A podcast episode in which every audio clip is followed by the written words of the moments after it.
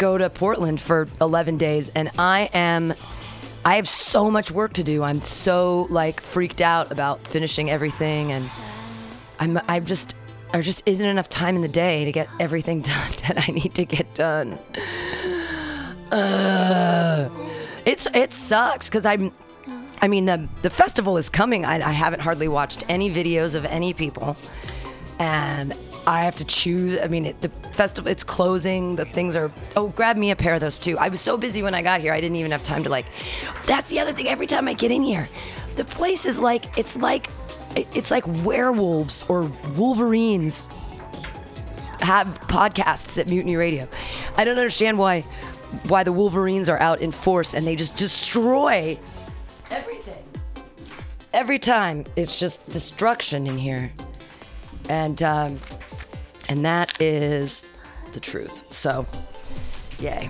I just, I mean, I don't know. I, it's it's hard too. I last night, I worked at my other job that I I don't know. Here's the thing: you you maybe know because you work actual jobs. Do you keep track of your hours? Like uh, I need I need to start doing that a little bit better, but because usually... I think they're underpaying me. Oh. Like I feel like I've been working more actually, and to be honest, I don't even know how much I make an hour. I, I have no idea how much I oh, make an no, hour. Oh no, you should know that. I have no idea. Um, I have no idea. I mean, I get and I get minimum wage is fifteen an hour. Oh, I'm sure I'm getting at least minimum wage. But I would. I how do you no clock idea. in? I, there's a little machine. That's the thing. Is, is that it like it can't the old school be, clock? Yet? No, okay. it's a it's a pad. That's the thing is they can't be screwing me because all the numbers are there. Anyways, I don't know. I just keep feeling like, do you take, is this enough in che- my paycheck? Do you get check stubs or is it just? I, they give me actual checks. Okay, I would. Yeah, I don't I would know how start, to check. What I would start doing then is you might have to go old school, recording it, like writing it down, like. Tuesday, I worked this many hours. It's in the in. computer though, like that. It's all. It's supposed to be all a computer program, and since I do my little numbers and everything, because it figures out tips now. We used to get tips in cash, and now they put them. Now we're getting taxed for our tips, which sucks. Any way to make a buck. Uh, yeah, well, it's the government taking my tip money, which is insane. Here's the other thing. Not that I mean to start complaining right out, but Complain. I don't understand why bartenders get a dollar a move, and. Every bartender, you pour a beer, you get a buck. I make a fucking sandwich and tater tots. It's like forty moves, right? I'm moving here, I'm moving there, and they won't, they don't tip me. The, last night there was this big group of people, and they kept getting. They love the broccoli. We love the broccoli. The broccoli's so good. The broccoli costs seven bucks. You know, I take the broccoli. I take it out of the, I chop it up, I put it in a thing, we toss it with the oil and the salt, we throw it on the grill, we flip it, it's hot because you have to flip each one, blah, blah, then yeah. we throw it in another thing, we put a little salt, we flip it, we put the little sauce on, and little nuts, and stick it in a bowl. Okay. That actually sounds good. Right. No tip. Not a penny. Okay. I don't know who listens to this show, but if you're in San Francisco and you're under thirty years old, fucking tip. Jesus Christ, why why are you willing to tip your bartender a dollar, but you won't give your food server, who's right there in front of you? And that's the other thing, is especially when they pay with cash, and they give me a ten dollar bill, and I give them back three dollars, and they see me. They I they see me give them the three dollars. Here we are together. In a, thank you so much. I'll be right over with that. And then they take that money, and they put it in their pocket. It's like you take a dollar. How come the bartender pours you a four dollar glass of beer and they get a dollar, and I do something for seven dollars, and, and I just get to smile and be like, well, that's San Francisco for ya. I mean, fuck you. I, it's, I just don't understand why people don't think that if tipping their cook is worth... We're in a bar. You just gave your bartender a dollar. You can't give me a dollar? People just got a, you know, just started tipping baristas recently. So I don't think, I think there needs to be a course on who to tip. Like, yeah. I will tell you, I'll be honest with you. For the longest time, I didn't know that you were supposed to tip your, um, when you go to a beauty salon. Oh, I didn't. Yeah, no, I know about tipping did, your beauty salon. I didn't salon knew, know that till like my mid twenties. That's sad. So I was wondering why my, my stylist would look at me like I was crazy though. But, um, I always tip I always tip my baristas, of course, bartenders and servers, or like even if it's like if you're picking up something to go, you know, you tip. Even if you're getting ordering out or ordering in, now you tip. You're supposed to. You're supposed to tip. Jo- Jonathan used to deliver weed. He doesn't anymore, but he used to. They would, and he'd be getting tip. like seven hundred fifty dollars orders, and they wouldn't tip. And it's like seven hundred fifty dollars. You buy seven hundred fifty dollars of weed. You can, and in the middle of the day, and poor Jonathan's driving around, and you know, terrible traffic in San Francisco, awful, just awful stuff. I to- and I told you, San Francisco is starting to have the worst people. I know, I know. I'm sorry, y'all. I might rant about S F again. Yeah, I'm. But... I'm sorry that I'm just started this out with such. Well, negative no, vibes. no. I'm. I'm actually waking up today because. That's um, Dreamforce. Oh God, big, Salesforce! Fuck my face. That, that force, whatever. They're all here, and I know it's gonna be crazy busy. And I gotta put on my sassy face. I'm already exhausted, cause in my mind, cause I'm closing the bar tonight. I'm gonna be exhausted, so I have to smoke pot before I go yeah, to work. Hell yeah! I have to. I have to smoke a smoke a half a J, then do a double uh, espresso. Yeah, that way I'm balanced. Ready. Yeah. Because yeah. I know what I'm in for, and it's usually Wednesdays and Thursdays when people go ham when they during these conventions. The thing is, and that no one has any patience. They don't need to go to bars because they're getting everything for free. They're shutting down streets. I live in the Tenderloin. I want them to and come they to the shut bars, down so. streets, and they actually it's so funny. Because I actually don't want them to come out and get food because I never tip. Because they don't tip because I work really hard and you don't tip me. I like it when the regulars, are, all the regulars are so great. They always tip. They always respect me and my work and my labor and my cooking. But when you get those, it's these other... I don't. I don't understand. It's. It's just hard to feel it's, disrespected. It's, That's it's, all. It just sucks. It's like I, I just feel like Downton Abbey. I feel like I'm the servant. You know. Do I have to wear a T-shirt that says, "Hey, I run a radio station and I have two master's degrees. I'm not your servant." I mean, I am your servant That's for the what thing. That's what it does but, feel like sometimes. But it's like try they, being black and I that right. Seriously, I can't even. Yeah, I I even I think I made a joke on Monday. Monday wasn't too chaotic, but I made some like a joke similar to what you were saying about uh, come up, come out. There, there we there go. We go. Uh, about something like I. Oh, I'm sorry. Let me hurry up and go make that quicker. So, yeah. you know, but I just I have a feeling I don't mind these conventions. I don't. The problem is you don't know what you're going to get. Right. You don't know who, and sometimes you'll get some people that are fucking awesome, and then the other percentage of times you're gonna get, oh God, there's a bunch of these businessmen who are impatient or waving their hands well, in they the think air, they're and better. Just, they're just yeah, they and think entitled. They're, they're entitled. They think of they're entitlement. Better than. And I have to put on my sassy face. I'm like, now you are not gonna be served now because you were being impatient. Or people, I'm talking to a patron and asking what they want, and they'll interject while I'm talking to someone else. I'm like, it is not your turn yet. Yeah. Fall back. yeah, you got it.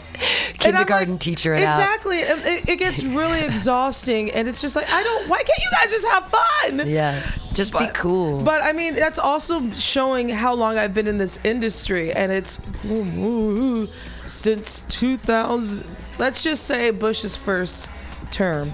I've always yeah. I mean, I love working in a bar. I love it. I love being in a bar. I love working in a bar. I love the people there. I do. I honestly, it's great. And I I always wanted to, like, when I first moved to the city, it was a dream of mine to work in a bar, because that's just, you know, San Francisco. And, you know, I used to be a poet, and that's sort of a romantic thing, like, I work in a bar. Well, and, I, and I love interact drinking. Interact with different people, too. Yeah, and, I love, people. and I love to drink. Last night, I wasn't supposed to, I was. I got off at eleven, and I was supposed to go straight home, and I'm like, I'm finishing this beer, because it was my third, I had three beers on shift, and it was I was finishing it up, and I was very, very sober-ish, you know. And I was like, I need to go home. And then... My one of my buddies bought me a beer, and I'm like, all right. And then all of, so then I end up staying to close the bar again, like. But but thank you, Will. Will gave Will the bartender gave me a ride home, so yeah, that was that great. Way you didn't have to walk this time. I know, because I'm walking so late at night. I mean, and I, I mean, don't, don't care because I don't make remember. That a regular thing though. Oh, walking through the T L. I know, because then people will be like, I see her all the time walking through here. Exactly, yeah. And they don't know how much money you because you have your tips on you too, right? Yeah, the twenty-eight bucks I made last night in tips. Tax me for that, America. Fuck you. Like, yeah. I mean, five. That twenty-eight dollars is worth a rock or a piece of meth to somebody. That's true. So that's, that's why I have a thing about like leaving or using public transportation yep. at night, especially if I know I have money on me. That's why I got a stun gun. I haven't used stun gun? It. That's yeah, cool. I haven't used it yet. Did you have you used it on yourself? You know what it feels like? I part of me wants to, but I don't want to piss my pants. Yeah, yeah, but I got there, you there. There have been some close calls because I have it in my bag, but I have it like in I'll, its case. I'll bring you some Depends. I have some Depends at my house. And we'll put the put the, put the diapers I really, on. I really want to, but part of me really doesn't, but I really want to. I just want to know how much it hurts. I just, I, excuse Is it a taser or is it a stun gun? Or it's a taser. It's a taser. They're they're all the same to me. They're all the same. Yeah, I know. I don't know what they are. All I know is I got it on uh, that evil. My my buddy Poge, he got tased once. Oh really? Right when he was yeah, when he was accidentally broke into someone else's house. He has a it's he is felony funny. He has a okay. whole thing about it. But that would be a reason why to tase. Yeah, he was so drunk that he went to his friend's house, man. Right. And then he they, they weren't answering the door, and he's knocking on the door. So he's like, I'm just going to go in. So he no. went into some lady's house. She was not his friend. And um, yeah. and then he woke up in the in jail with taser things on his. He doesn't even remember getting tased. None of it. He does remembers nothing. He's a beast. Yeah, that that's on you, Poji. Yeah. So, yeah. So, he's so I have it wrapped up like this. Wow. Because I'm afraid a couple times I've heard it on, and it, I'm like...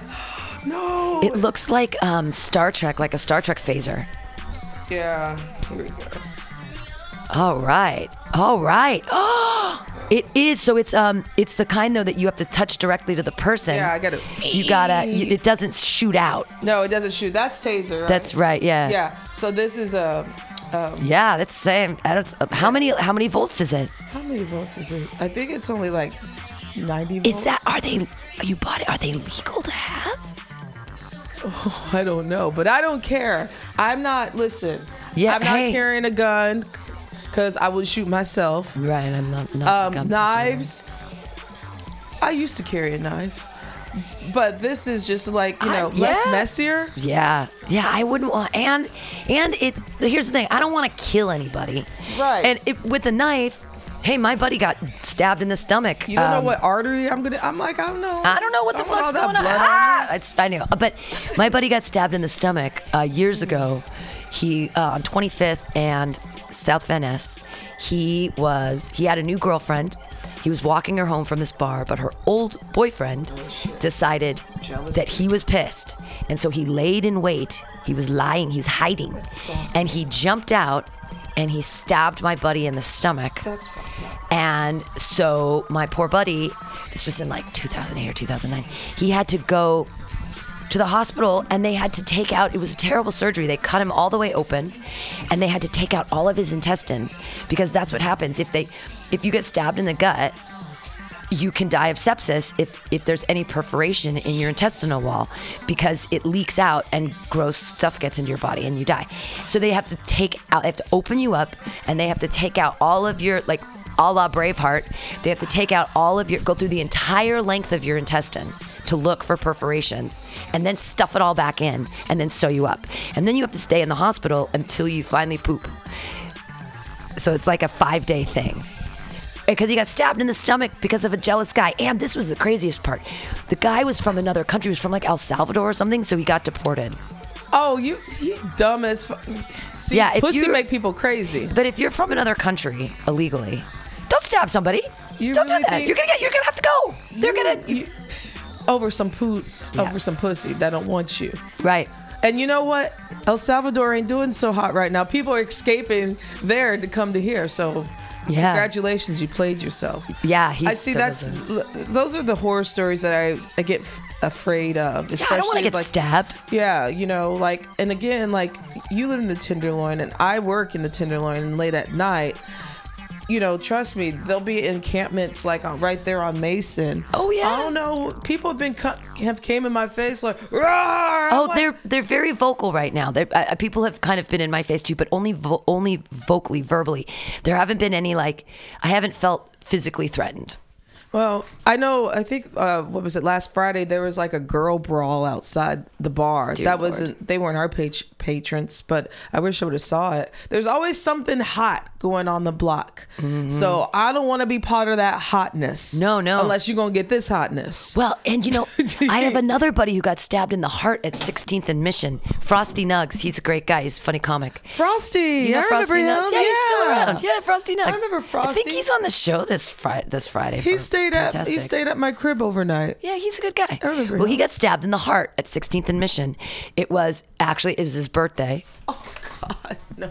This is it. it. Yeah, it was his birthday, and I had last seen him. He was last seen. He was at Doc's Clock because drummer comedian Aaron Barrett he was bartends. bartending, yeah. and I was hanging out, and then they he saw him, and I saw him, and then he left, and he was very, very drunk, and um, but he got stabbed at three in the morning.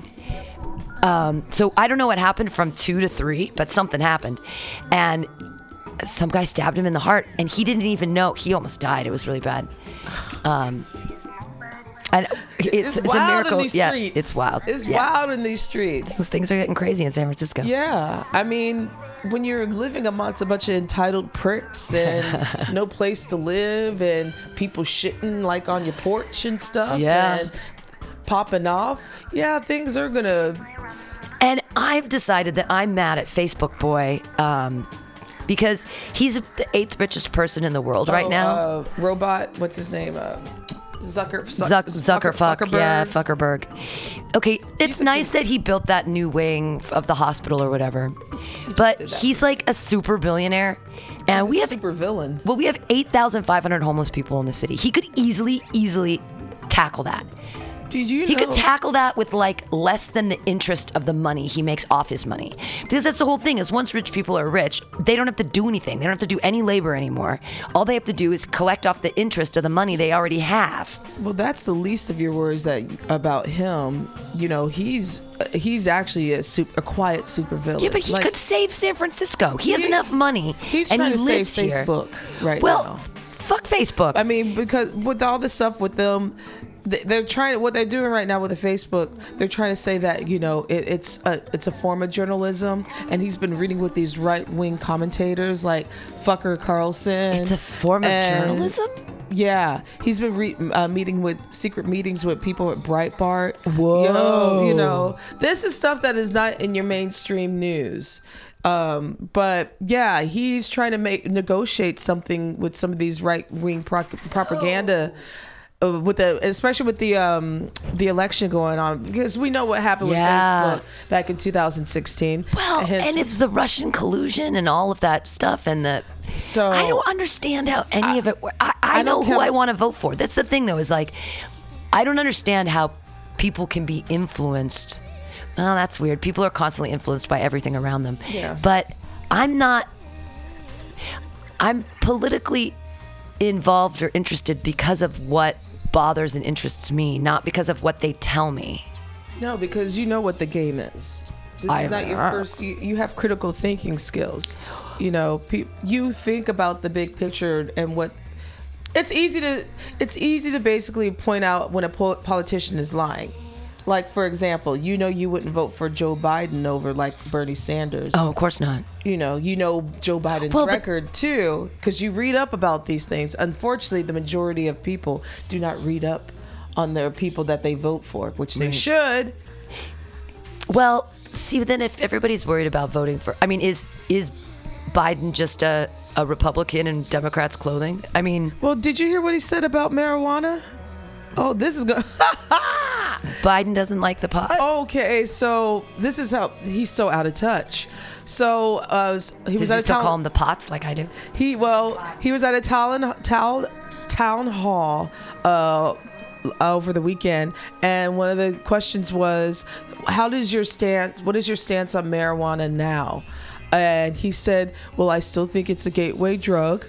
Um, by the way, marijuana is not a gateway drug. Yeah, Oxy- Oxycontin is. If if Biden believes pot is a gateway drug, there we go. He can't be president.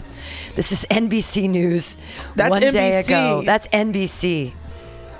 Uh, Joe Biden has a problem with pot. That's from twenty nineteen. Now, mind you, he is the one that was. Uh, oh yeah, super predators, and you know he was part of the crime bill. Hot take. from uh, N B C of all places. Marijuana is not a gateway drug. If Joe Biden doesn't know that, he shouldn't be president. Mm. To put it in terms the former vice president will understand, his ideas about pot are malarkey. Uh, that's because that's yeah. yeah. Presidential hopeful Joe Biden told a crowd of Las Vegas rallygoers Saturday that if elected, he will not legalize marijuana because he said there's not enough evidence as to whether or not it is a gateway drug. Uh, there's plenty of evidence, folks, and it's not. But Biden's comments are also plenty of evidence that the man is out of step with the times, mm-hmm. the Democratic voters, and the needs of the people with color. We can't have a Democratic nominee, let alone a president, who still believes that weed and the people who smoke it are enemy of the people. We already have one of those. Gateway drug is a nasty old phrase that stuffy shirt conservatives and anti-weed apologists would spew about in the nineteen sixties and seventies to demonize not only hippies, but also people of color, suggesting that it was being foisted on children who would find themselves irresic- irresistibly attracted to heroin or later cocaine or meth. Stacks of propaganda videos were produced to strike in fear in people about the dangers of grass. So yeah, he's uh, there's literally no clinical evidence that d- demonstrably proves that marijuana is a gateway to anything other maybe a steep pizza delivery bill or a burn mark on your parka. Even the Centers for Disease Control and Prevention, which refuse to acknowledge any new research on marijuana and stubbornly insist on keeping it classified as Schedule one, say the majority of people who use marijuana do not go on to use other harder substances. Other data shows that marijuana users, compared to alcohol, nicotine, and cocaine users, are the least likely to become dependent at all. Studies of high schoolers, however, point to the fact that a gateway drug does exist, and it's alcohol. It is. There you go. But alcohol doesn't even have to be a gateway drug to be deadly. In the show Adam Ruins Everything on True T V, comedian oh, host Adam Conover offers research comparing alcohol, tobacco, and marijuana. While alcohol kills eighty-eight thousand people per year and tobacco kills four hundred eighty thousand people per year, damn, cannabis kills zero people per year. All right, so there we go. He's out of touch. You're out of touch. You're out, out of time. time. Joe, bye. Bye. This is N B C done. News. Who is actually who actually came? Bye, out. done. It's bye. Done. I, he's bye, like done. He, he's up in the polls, but Elizabeth Warren's right next to him, and I heard Elizabeth Warren had a shitty one. Well, that's a whole other conversation. But the fact of the matter, like, especially what he said about the millennials and people younger than him, who who who who is your audience? Because your audience, the people that you, these same talking points from the nineteen sixties and seventies ain't working. Well, the thing is that um, he's trying to play both sides. He's trying to get the baby boomers to like him because he's like, y'all still alive? Y'all still vote? But some of those baby boomers are the ones that introduced us to pot. That's true, too. I mean, that that's the whole... I and, love and actually, weed. the majority... I love weed. And actually, here's the thing. I the majority it. of Americans, which include those um, baby boomers, do want recreational. That's yeah. Why, that's why the majority... There's no reason why pot shouldn't be... A rec- it shouldn't be just like alcohol. It should. If we can, it if kills we can, no people. I know, and it doesn't make. Actually, it makes alcohol makes me feel more dumb the next day. Like, I had six drinks yesterday. Six. I had six. Six I beers. Had zero. I had six beers. Um, only four of them were I P As. So, so I had four I P As and three hams, which is it's the water. Ooh, I love hams. It's the it's, water. It's, it's so um, tasty. But I'm slow today. I feel slow and it, because it's the it's and a, it's alcohol. It's a, depre- but it's a depressant. Yeah. Should did I bring weed? I, I have some here. We'll just we just have to take a break and figure. Look out. at it. Why like, weed advocates aren't happy about Joe Biden's candidacy? This is all the way back in April. Sorry, stoners, but when it comes to marijuana legalization, Biden is basically the worst candidate in the race. In the uh, Joe Biden confirmed he'd be running for president twenty twenty. Blah blah blah. Um. And so core values of this nation, our standing in the world, our very democracy, everything that has made America, America is at stake. That's why I'm announcing my candidacy for president. All right, but you don't like weed. Although Biden has been positioned as the Democratic front-runner of the twenty twenty election, his announcement was met with, if not surprise, substantial amount of skepticism, with many... Su- with many on the left citing the inappropriate sexual conduct allegations against him as evidence that he should not run for president. That don't bother me. First of when all, did no, that no, happen? Okay, I don't no, care. No, no. But no, it's because he's he's touchy and oh. he's like really fit. He he's not fondling. He's he's he's kind of like that creepy uncle. It's like it's. Okay. Mm, I touch. I mean.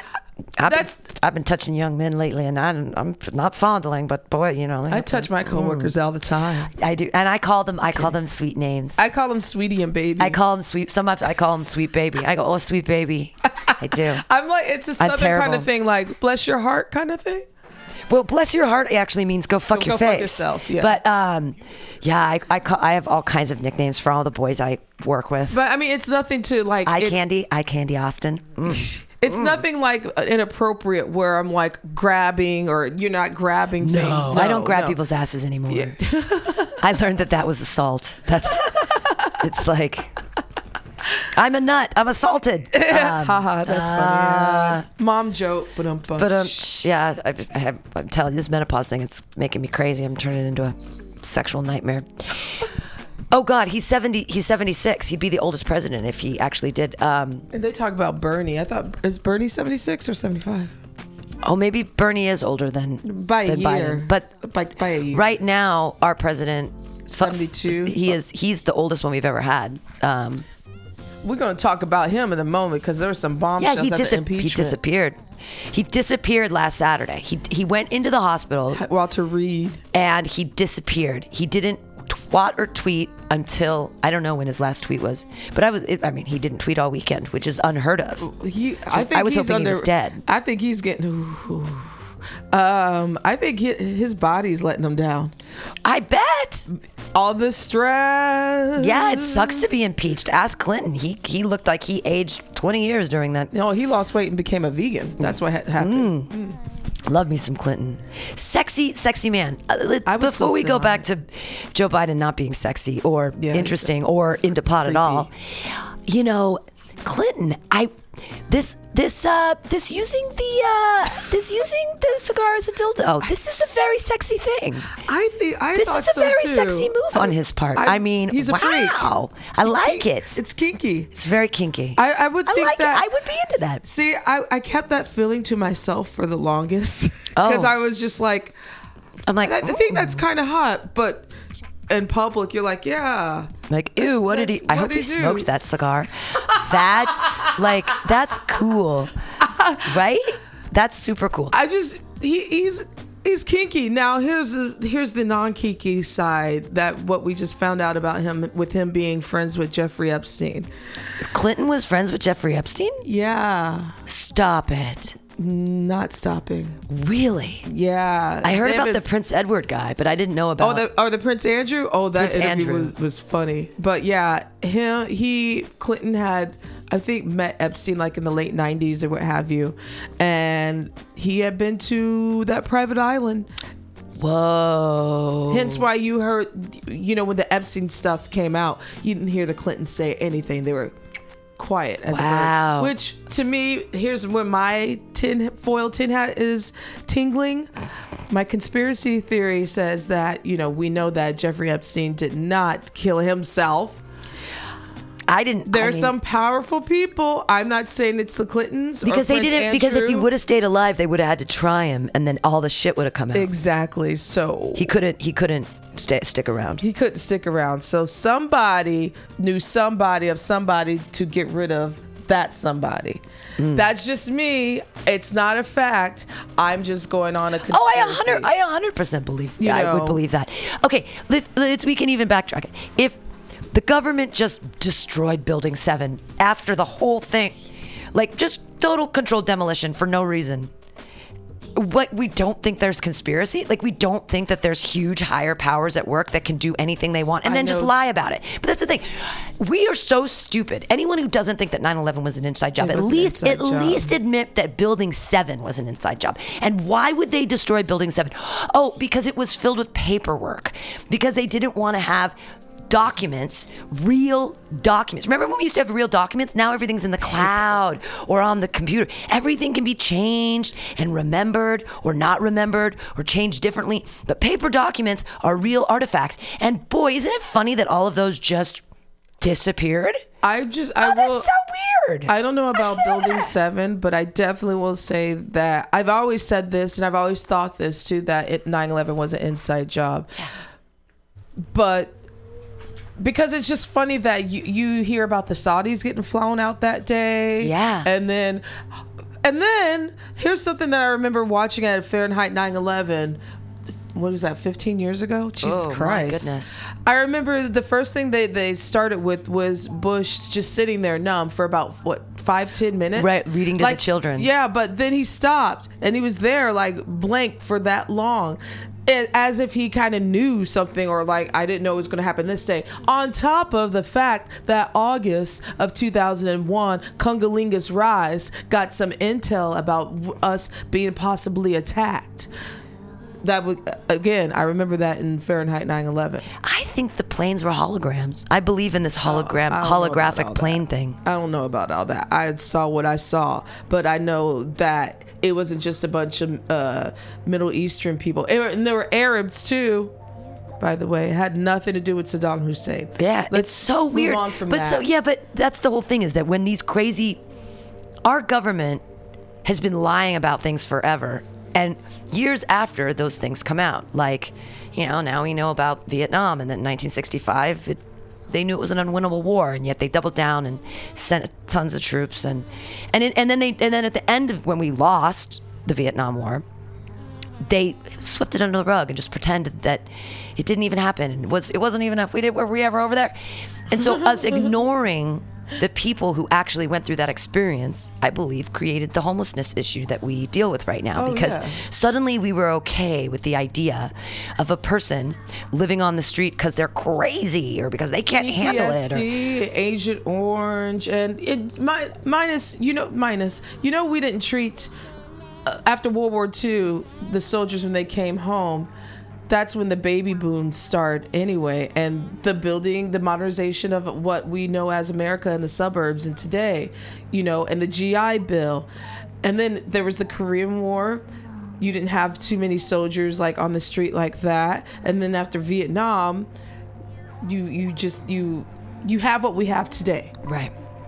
Which is a bunch of people with P T S D. Yeah. And, and, and the, the, the alcoholism rate among...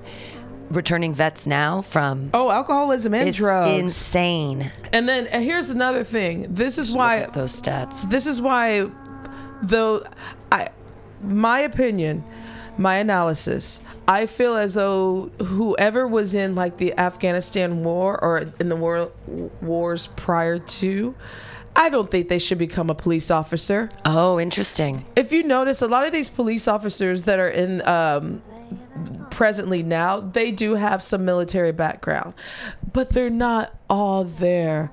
Oh, what's up, Mayor? That's this the job of the C I A to cover up and manipulate and hide. Ah, amen. Yeah, amen. That's what the C I A is for. That, yeah, what else is the C I A for except to cover up, manipulate, and hide? Absolutely. Yeah. That's, wow. The C I A is evil. Evil. They well, brought they brought crack into the black. But then how? Here's the thing. How do you become a C I A agent, and who wants to do that? You gotta be a super dick and a super villain. Is it? I mean, think about the C I A. What we've done, what the C I A people do in the Latin America to, pr- oh. in the past and present, uh, Vietnam. But is it that mm. they think they're doing something right? Like they're like, this is good. This is for the good of. They say that to people in order to lure them in.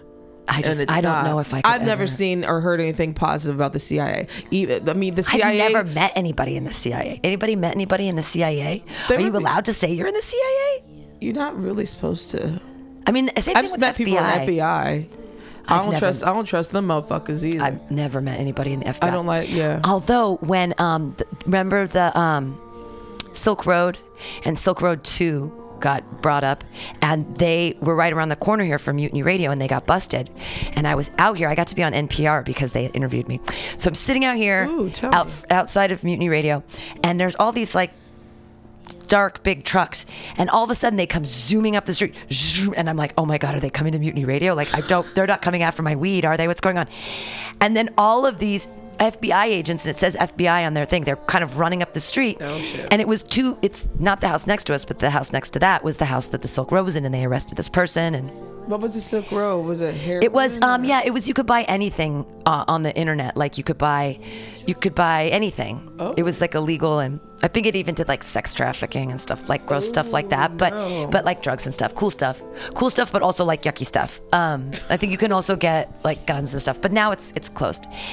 But so the thing I noticed about the F B I is they were all young and they were all cute.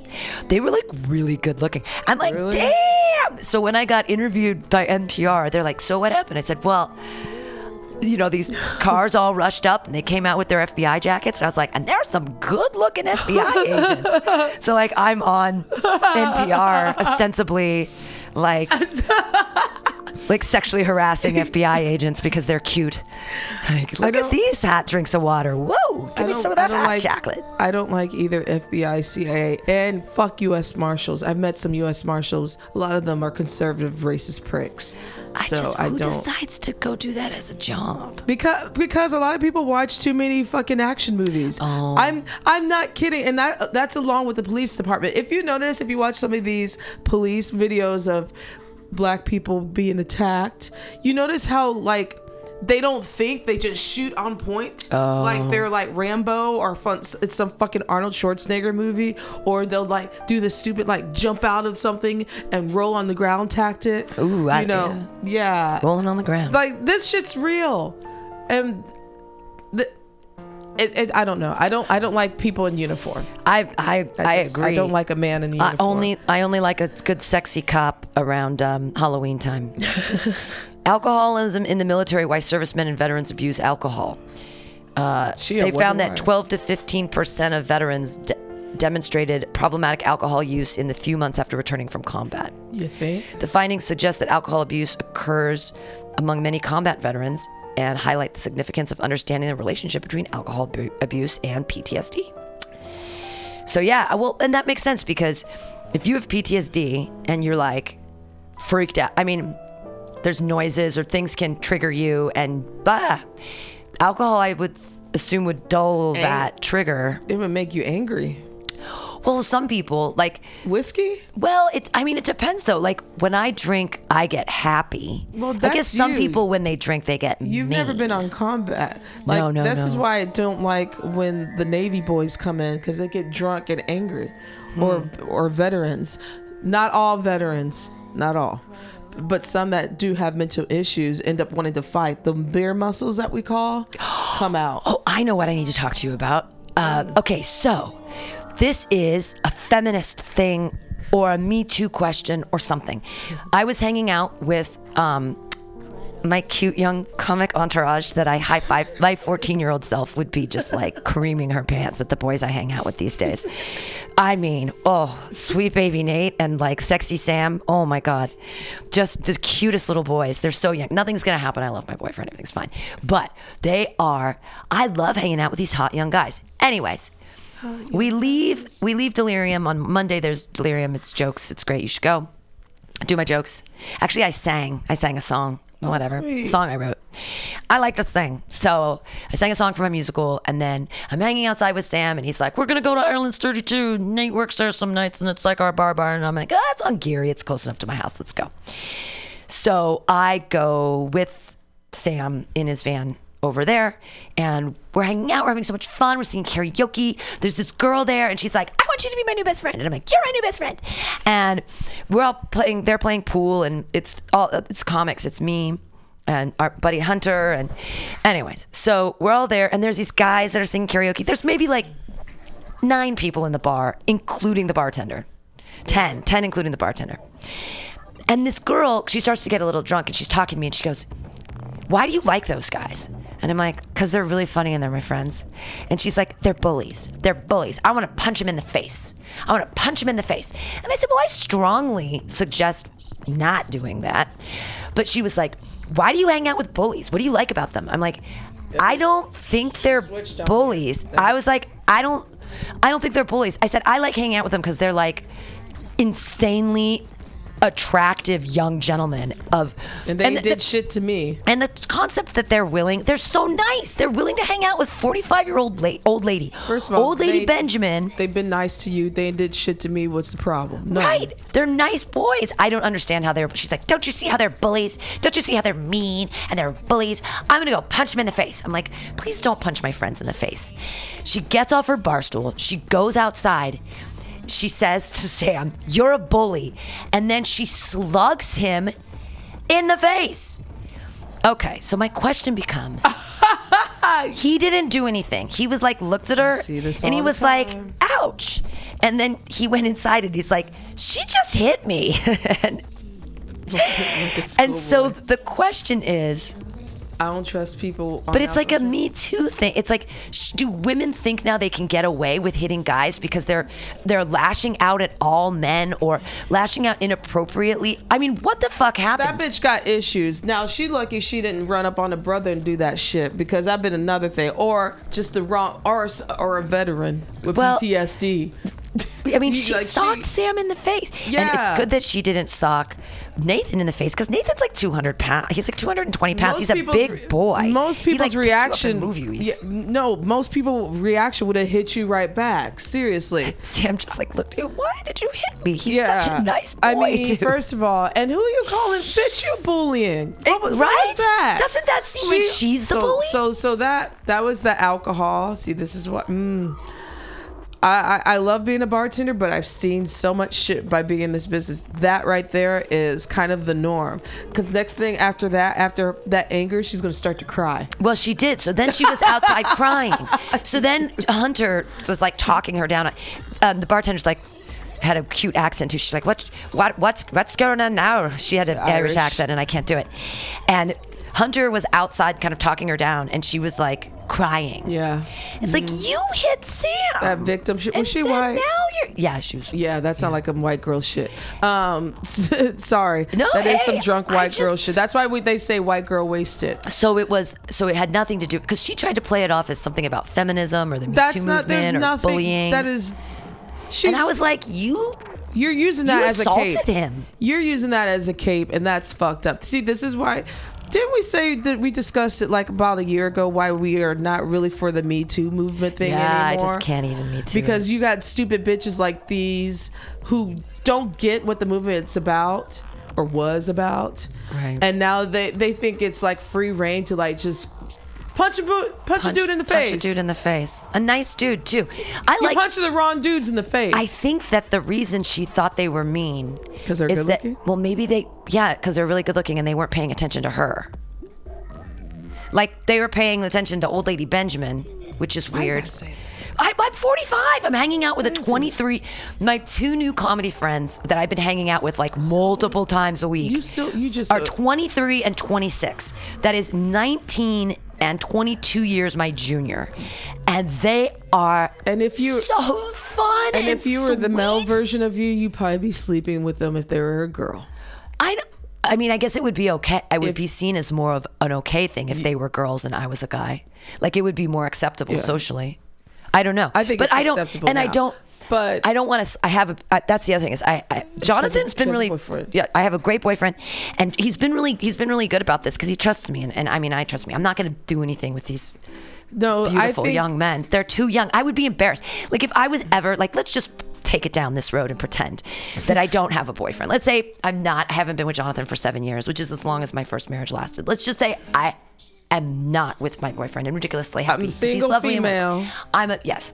If I'm me and I'm single, I still, I couldn't, I'd be so embarrassed to be naked because Sam is a, a motocross racer. So he's got this, like, he took his shirt off the other day. He's like, I'm so hot. And I'm like, you are so hot. Put your shirt back on. um, and he is like, I mean, it is whoa. Like, his muscles have muscles, little washboard stomach, little lanky little boy. Oh, my God. This bitch can still wear her clothes from high school. Yeah, but I'm flabby. And the bitch has been out of high school for over twenty-five years. But I'm flabby. These guys are like tight and young. And, and, Sweet baby Nate, he like he used to be able to squat like six hundred pounds. He's his legs are so big, they're just like uh their bodies are like per- I could never be naked in front of them. I'd be so embarrassed. Wait till they're twenty-five. I could never. When things go downhill. Is that when it happens? No, well, they're not twenty-five I yet. Just, honestly, because I, you know, I fantasize a little bit about these cute young boys, no. but it, the fantasy always gets weird and weird because I'm like, ah, I'm so embarrassed, and I didn't want to, and I would, I would perform wrong in some way. I would be like, it would be wrong. I, I'd be like, oh. I'm gonna have you shut up now okay. because I, I, I don't, I disagree with everything that you're saying about yourself. If I was a dude, though, guys, I don't know. Guys but, seem to age. Guys aging is better perceived by society as an okay thing. But, like, men get, we all decide they get better looking with age. Like, oh, look, they have gray. They're super But I now. see women now, where it's starting to slowly become acceptable to see women of a certain age get, you know. I still think, like, women are like, like Halle Berry's in her fifties. She's still fucking hot. Yeah, but I'm sure she's she had mon- work done.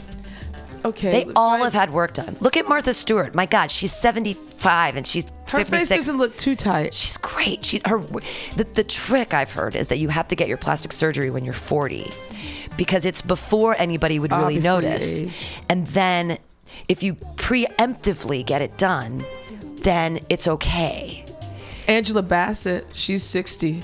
That bitch ain't got no work done. That's just Gina Davis knowing. Still looks great. She still looks great too. She's gotten a little bit of work done, I but think she still looks. Everybody's good. Had work done. Yeah. I mean, and I'm not gonna get work. Even my but I met like I'm not some of my done. friends. Tina, my friend, she's fifty. She looks great. You know, she's English, English American, if there's such thing. Um, she's fifty. She looks great. My friend Kristen, um, and these are white women too. These are white women. Um, uh, she's I think forty-seven, forty-eight. She still looks great. Like no work done, no Botox.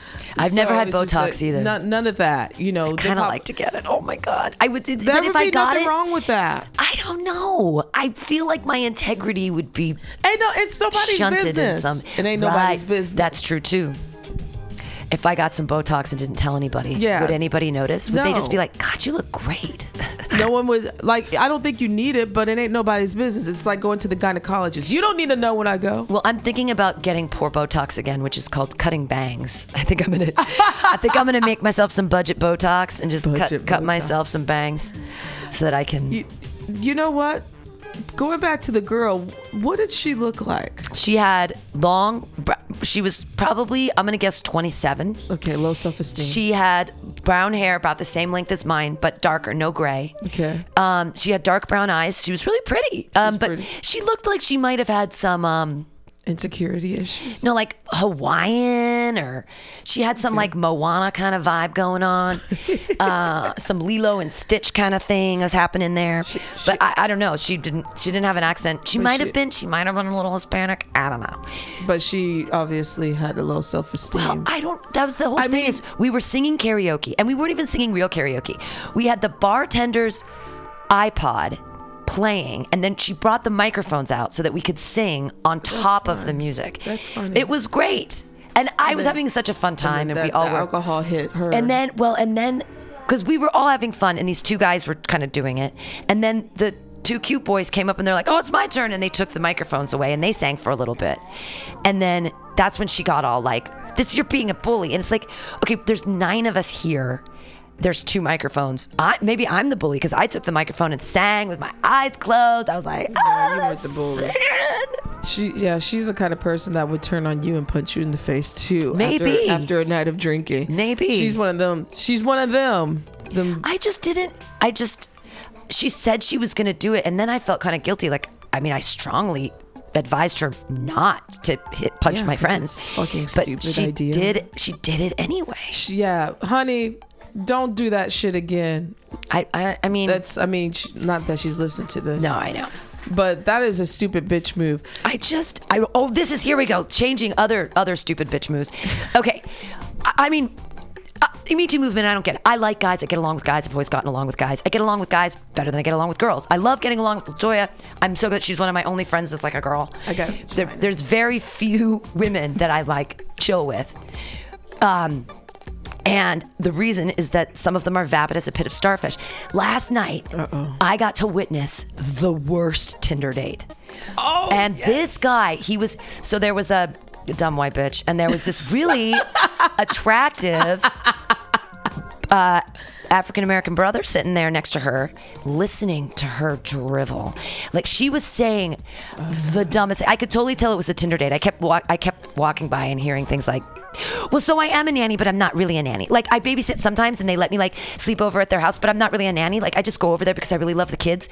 And I'm sitting here listening to this, and he's being very attentive, not getting a lot of words in edgewise, kind of going, uh-huh, uh-huh. And I, I tell my buddy Clint, who I work with, and I'm like, this guy better get some pussy at the end of the night. He is putting the work in. And I walk by at another point, and she's talking about like shoes or clothes or something. I'm like, can you ask the man a question about him? I mean, they were there seriously for like an hour, and she just... But when they left, they were holding hands.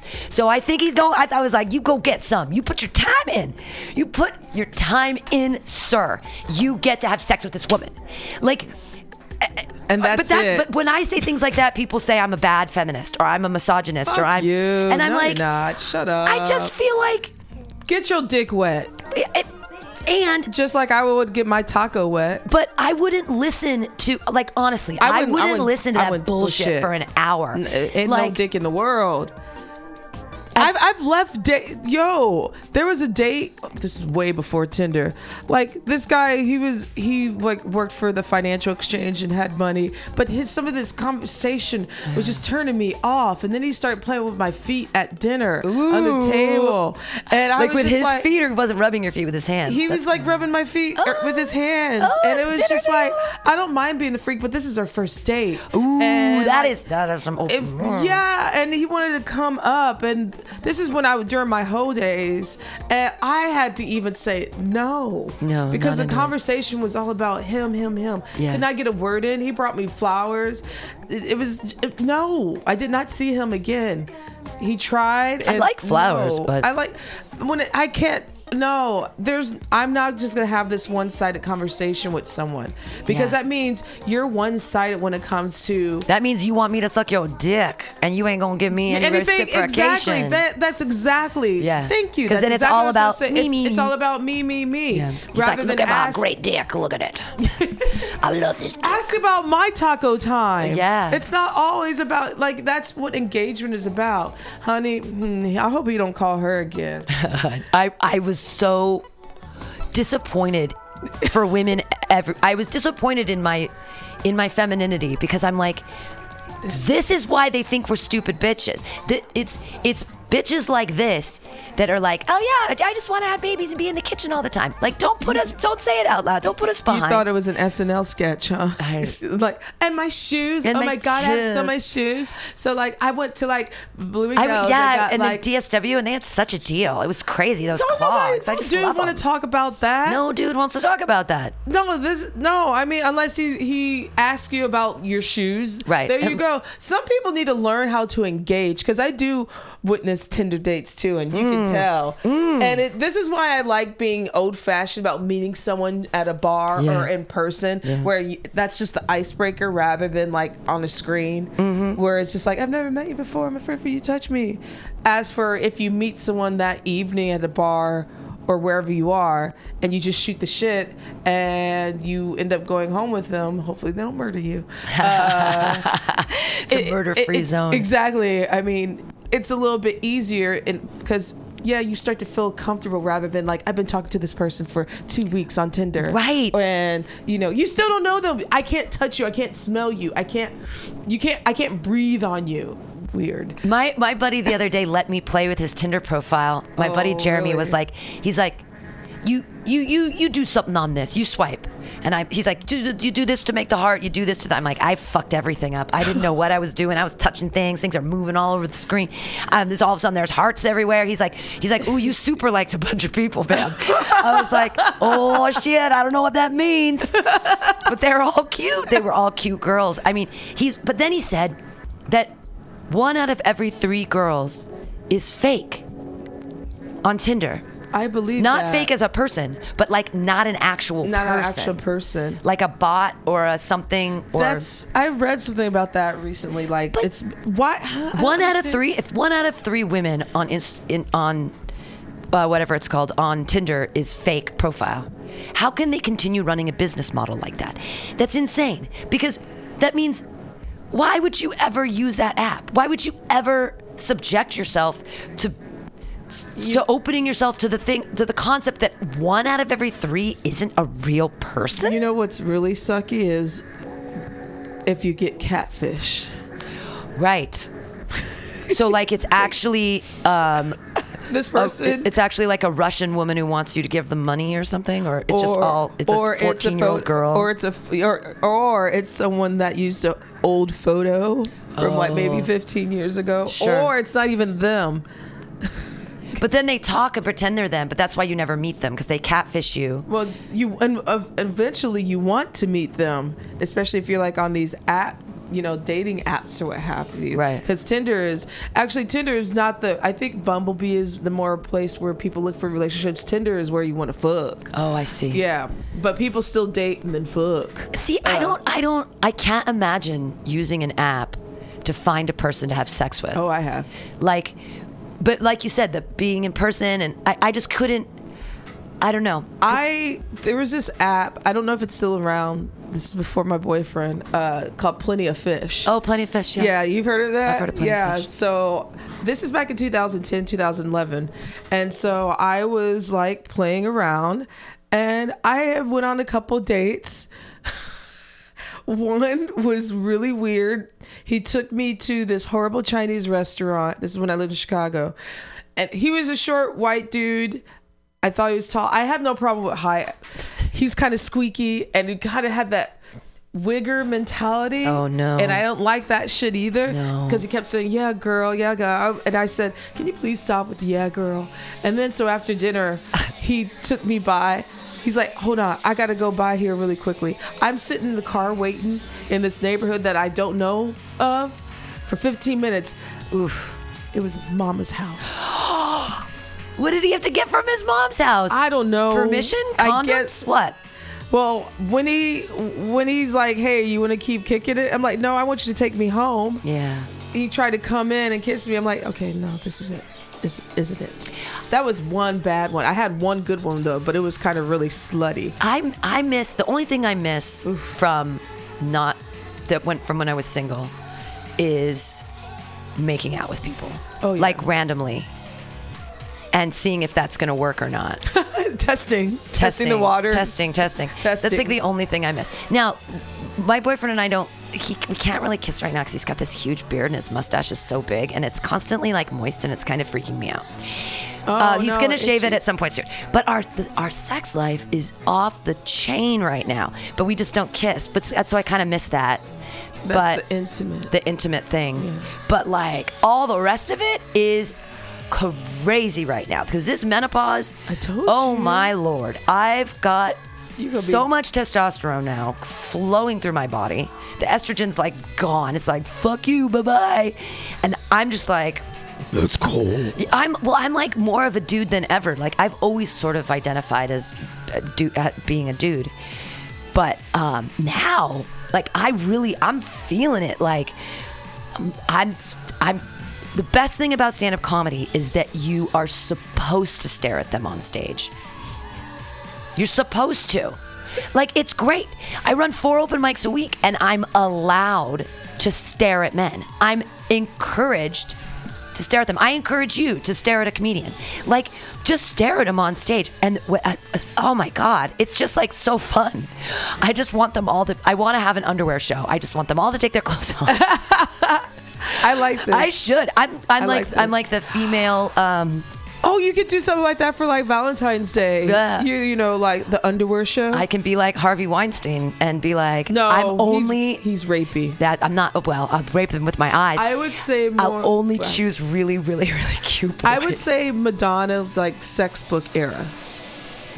Okay, she was naked. Yeah, she had bush too. I appreciate that. Yeah, I have a great T-shirt of her uh, with that picture where she's standing Stand in the street, street Nick, yeah, yeah like naked, that. And she's got yeah. a big old you bush. You could be like Justify it. My Love, but like comedy.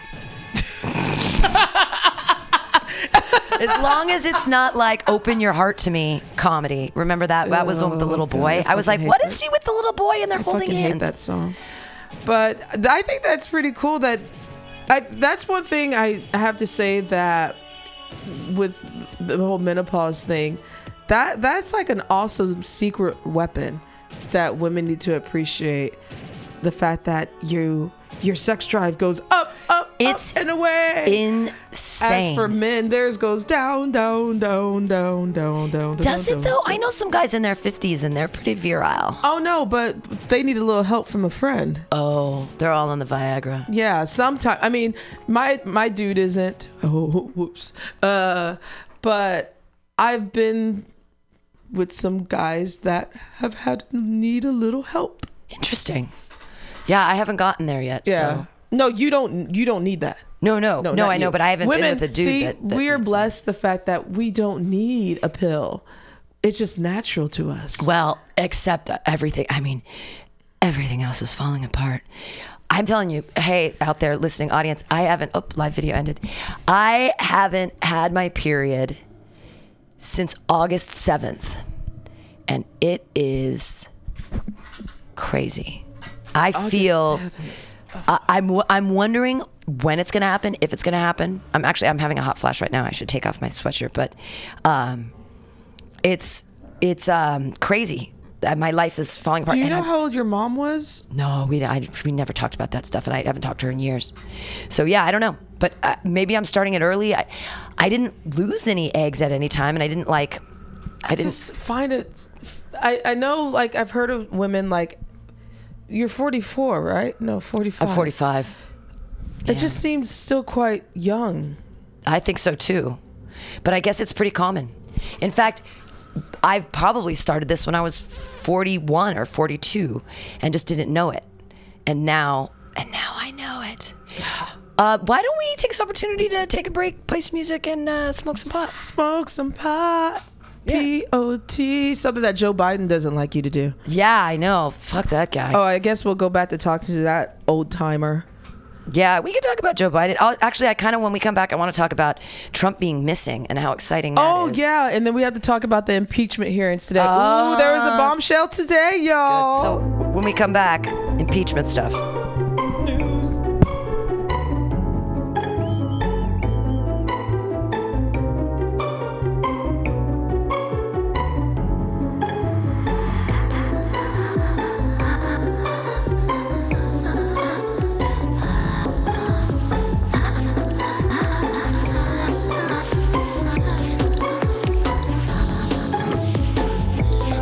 I got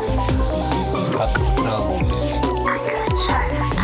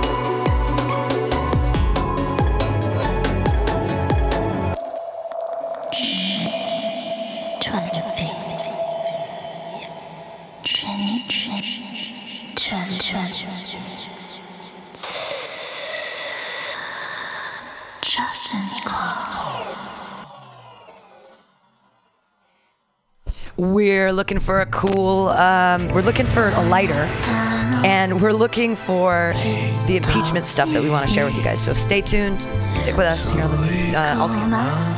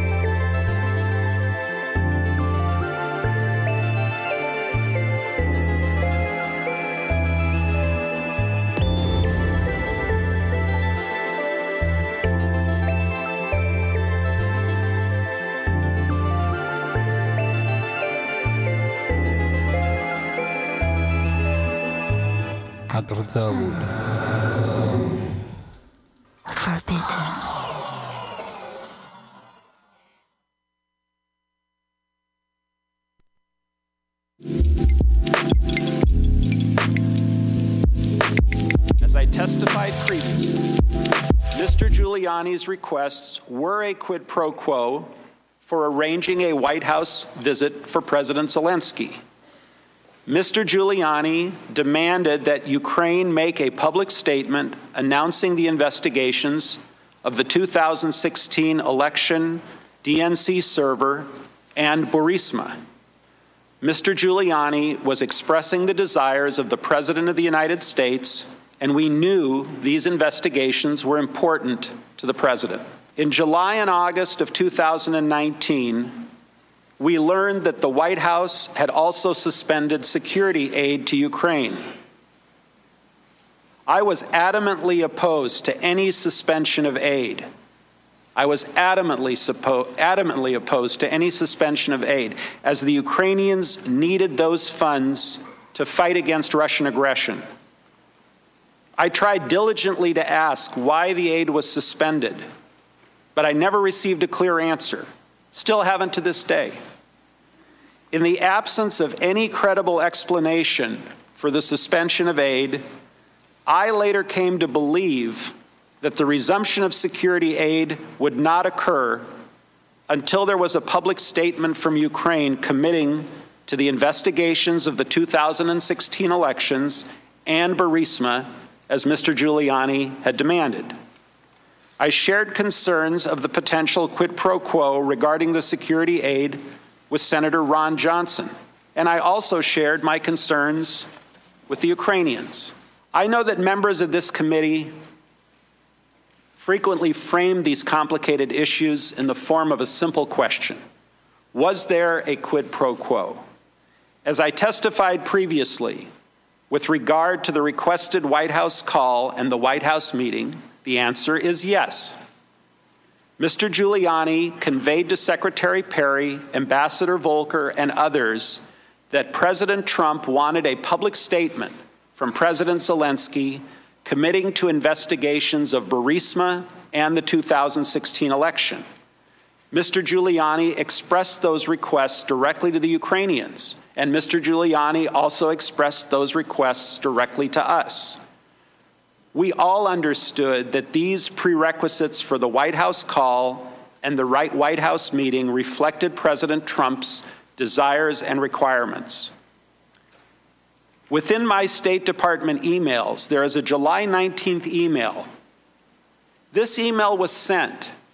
This email was sent to Secretary Pompeo, Secretary Perry, Brian McCormick, who is Secretary Perry's chief of staff at the time, Miz Kenna, who is the acting, pardon me, who is the executive secretariat for Secretary Pompeo, Chief of Staff Mulvaney, and Mister Mulvaney's senior advisor, Rob Blair. A lot of senior officials. A lot of senior officials. Here is my exact quote from that email. I talked to Zelensky just now. He is prepared to receive POTUS's call. We'll assure him that he intends to run a fully transparent investigation and will turn over every stone. He would greatly appreciate a call prior to Sunday so that he can put out some media about a friendly and productive call, no details, prior to Ukraine election on Sunday. Chief of Staff Mulvaney responded, I asked the N S C to set it up for tomorrow. Everyone was in the loop.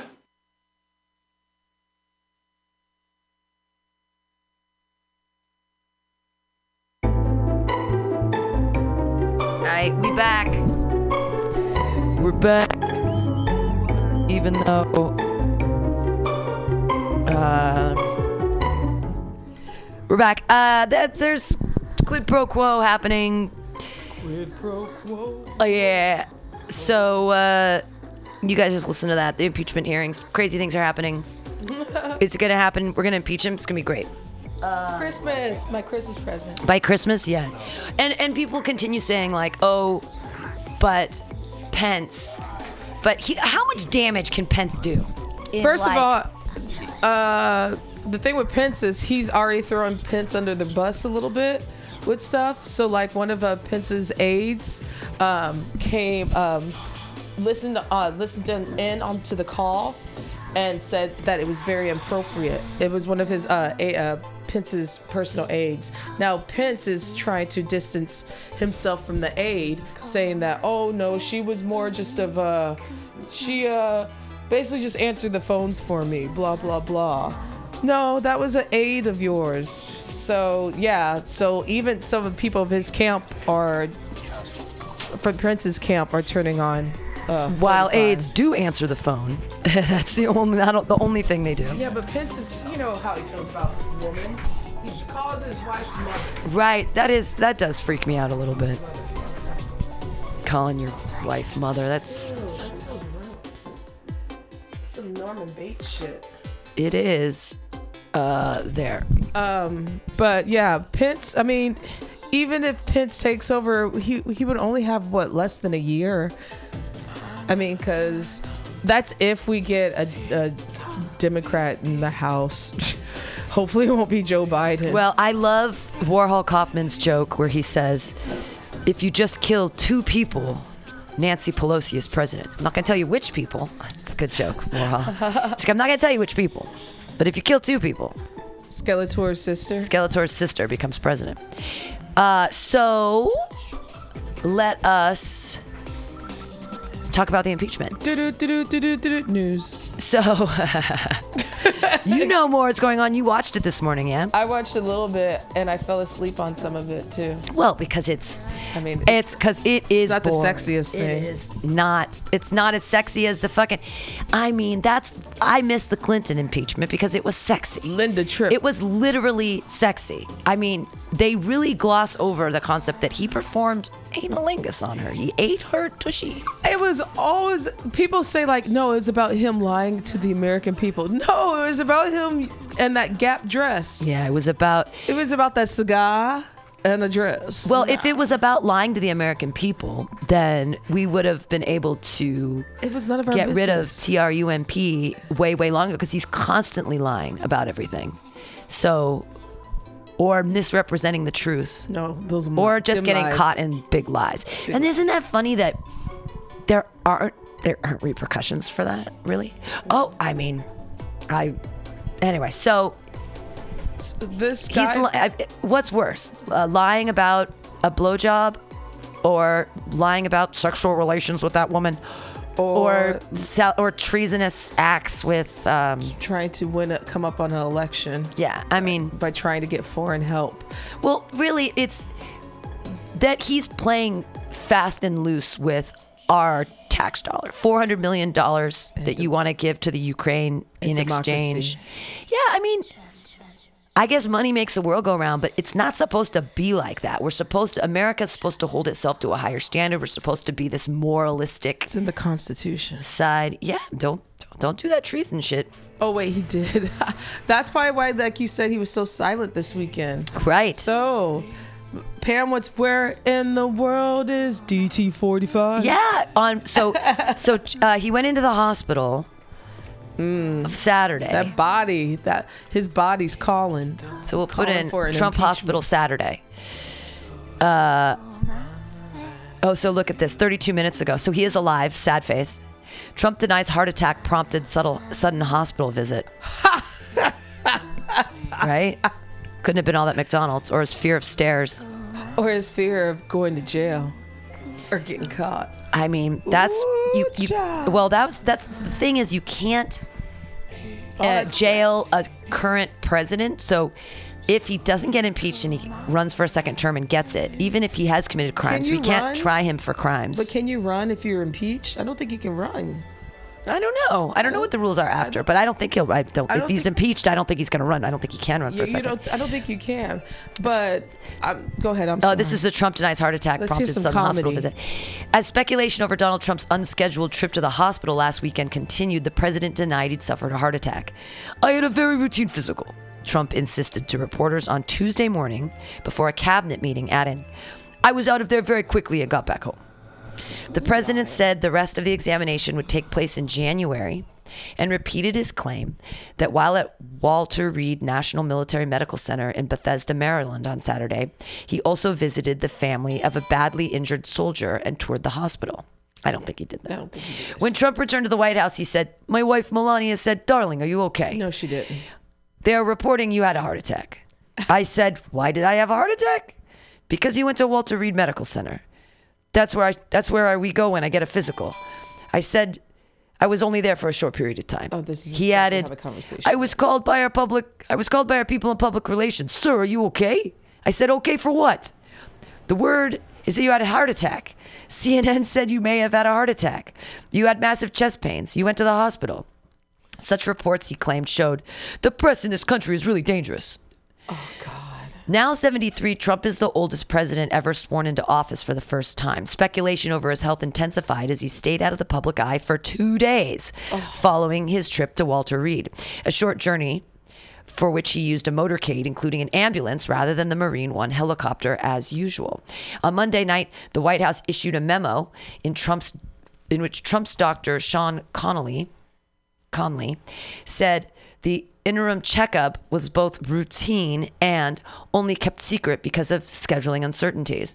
Despite some speculation, Conley wrote, the president has not had any chest pain, nor was he evaluated or treated for any urgent or acute issues. Specifically, he did not undergo any specialized cardiac or neurologic evaluations. You know they good. You know they lie. Trump is fond of junk food and does little exercise beyond rounds of his beloved golf. But Doctor Conley's memo included cholesterol figures below last released from February this year. He's gained weight. That report, however, said the president was obese and concerns about Trump's heart had been raised before. In January twenty eighteen, when the White House doctor Ronnie Jackson reported the president in excellent cardiac health despite having a form of heart disease common to men his age and a cholesterol level well above the desired figure. Because he eats like shit. Doctor David Marin, director of preventative cardiology at Stanford University and not involved in Trump's care, told the New York Times he would definitely be worried about the risk of a heart attack if the president were one of his patients. If asked if Trump was in perfect health, Doctor Marin said, God, no. So here's the president is obese stuff. Yeah, he's...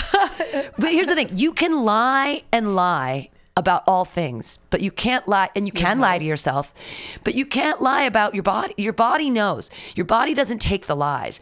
You, I mean... It actually adds more stress to it. Like when you lie and lie and you don't tell the truth, like that, that eats you up. But we can see that he is a fat fucking piece of dog lard. Like he is not he healthy. Is not, look at him. His skin. Look at his fat, fat fucking ass. Well, this is even. This is him golfing. This is him a picture with. That's, that's not even from this year. That's from maybe a couple years ago. Just imagine, like his skin is all flat. Ugh. Like just. He's just a- he looks terrible, and he's a fat piece of dog shit. Okay, this is from February fourteenth. This is, and this is this is the old. We're gonna this is the uh, we're gonna look at his cholesterol levels. And but remember, these are cholesterol levels from back back then. Uh, this this is, is is this from this year? This is from this year. This is from February of this year. He went to see Doctor Sean Connolly, physician to the president. His physical exam, the six foot three inch Trump weighed two hundred thirty-nine pounds, according to his doctor. I think he's lying. He's more than two hundred forty-three pounds. Uh, okay, so if Sweet Baby Nate comes in, and that might have him been texting, we'll see. He's like six feet and like two hundred thirty-nine pounds, but he's like, muscle. But he's all muscle. This fat guy is way more muscle than two thirty-nine. More than fat, so he probably weighs more than him because it's all muscle. But he, at his, he's six three. He's got to be around two fifty, two sixty. And he says now the president weighs two hundred forty-three pounds, an increase of four pounds. Blah blah blah blah blah. His B M I is thirty point four, and this is. I believe that these are lies. I I believe that he weighs more than two hundred forty-three pounds because I know what. I know what people look he like when they're... He got titties. He got his ass. The picture here, you look how big his ass is. He got, this is he a got wide, sharp and hips. He's, yeah, his arms are big. He is a fat man. And, and like he got like that little gobble gobble neck. And I think that he's probably wearing a bodysuit to make him look s- slimmer in this picture even. I like a Spanx, so. like a like a President Spanx. So even even if they're lying and they're saying that he's two hundred forty-three pounds, which I think he weighs probably like, I'm going to guess like two seventy-five. Um, that's his B M I is still thirty point four, which makes him clinically obese. He's a fat fuck. Body mass index is based on height and weight, and a B M I of thirty or greater is considered obese. Ooh. Yep. Um, his cholesterol levels showed a total cholesterol of one ninety-six, H D L of fifty-eight, and L D L of one twenty-two. Last year, his total cholesterol was two twenty-three. Jesus. H D L sixty-three and L D L ninety-four. His blood pressure was measured as one eighteen over eighty, and last year it was one sixteen over seventy. That's some low blood pressure. That's like my blood pressure is usually like one fourteen over seventy. Lying He's lying. They're lying. They're He's obviously lying. But they couldn't. They couldn't hide about the obese part. They had to say that he he's a fat fuck. People uh, familiar with the president's eating habits say his meals still include regular helpings of red meat and fried potatoes. Ew.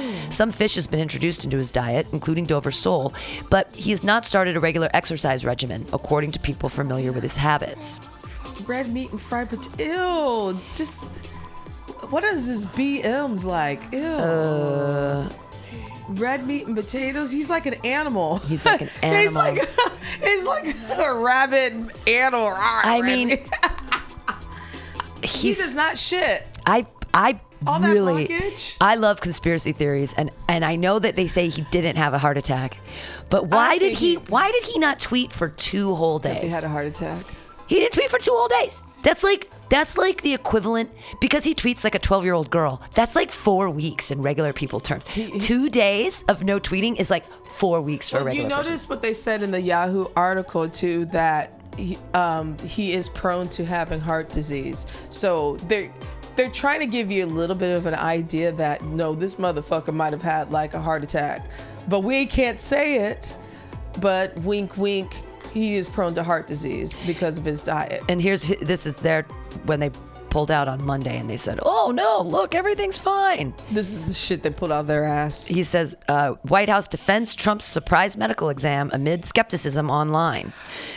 Also began phase one of my yearly physical. Trump tweeted early Sunday morning. Everything very good. Great. We'll complete next year. What? Oh God. Yeah. You know what? And especially at a man at his age, with all everything that's going on, most people would drop dead by now, mm. or have a stroke or a heart attack. This is along with the fact of your diet. You don't have an exercise routine. Yeah. You're you amongst all this stress. He's old. He's fucking old. He's seventy-three and he doesn't exercise. Like, come on and you now. You still eat red meat and potato. Mm. Ew. Uh, here, uh, so you, you know he don't drink water. Yeah, pro- Mountain Dew, right? Co- uh, Coca-Cola. Yeah, he likes Coca-Cola. Ew, just he don't he don't shit, and if he does shit, just ew. Ugh, look, there's this big fat face, big fat ugly face. They didn't they didn't put his his makeup looks normal today. They didn't have the line around him. His hair looks grayer than it usually does. Usually it has a it, this, they're changing his hair. Usually it has sort of a red tint to it. Yeah. He's definitely on edge. The uh, picture that you showed last week definitely told a different story. Yeah, he, too. he had makeup on.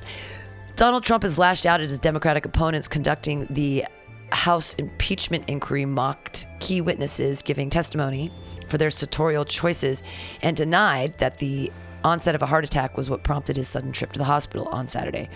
These people are sick. They're sick. And the press really in this country is dangerous. We don't have freedom of the press in this country. We have the opposite. We have a very corrupt media. The president ranted from the cabinet room in the White House. Sure. The inquiry, I mean, I'll say we are definitely sick people. We are alternative media.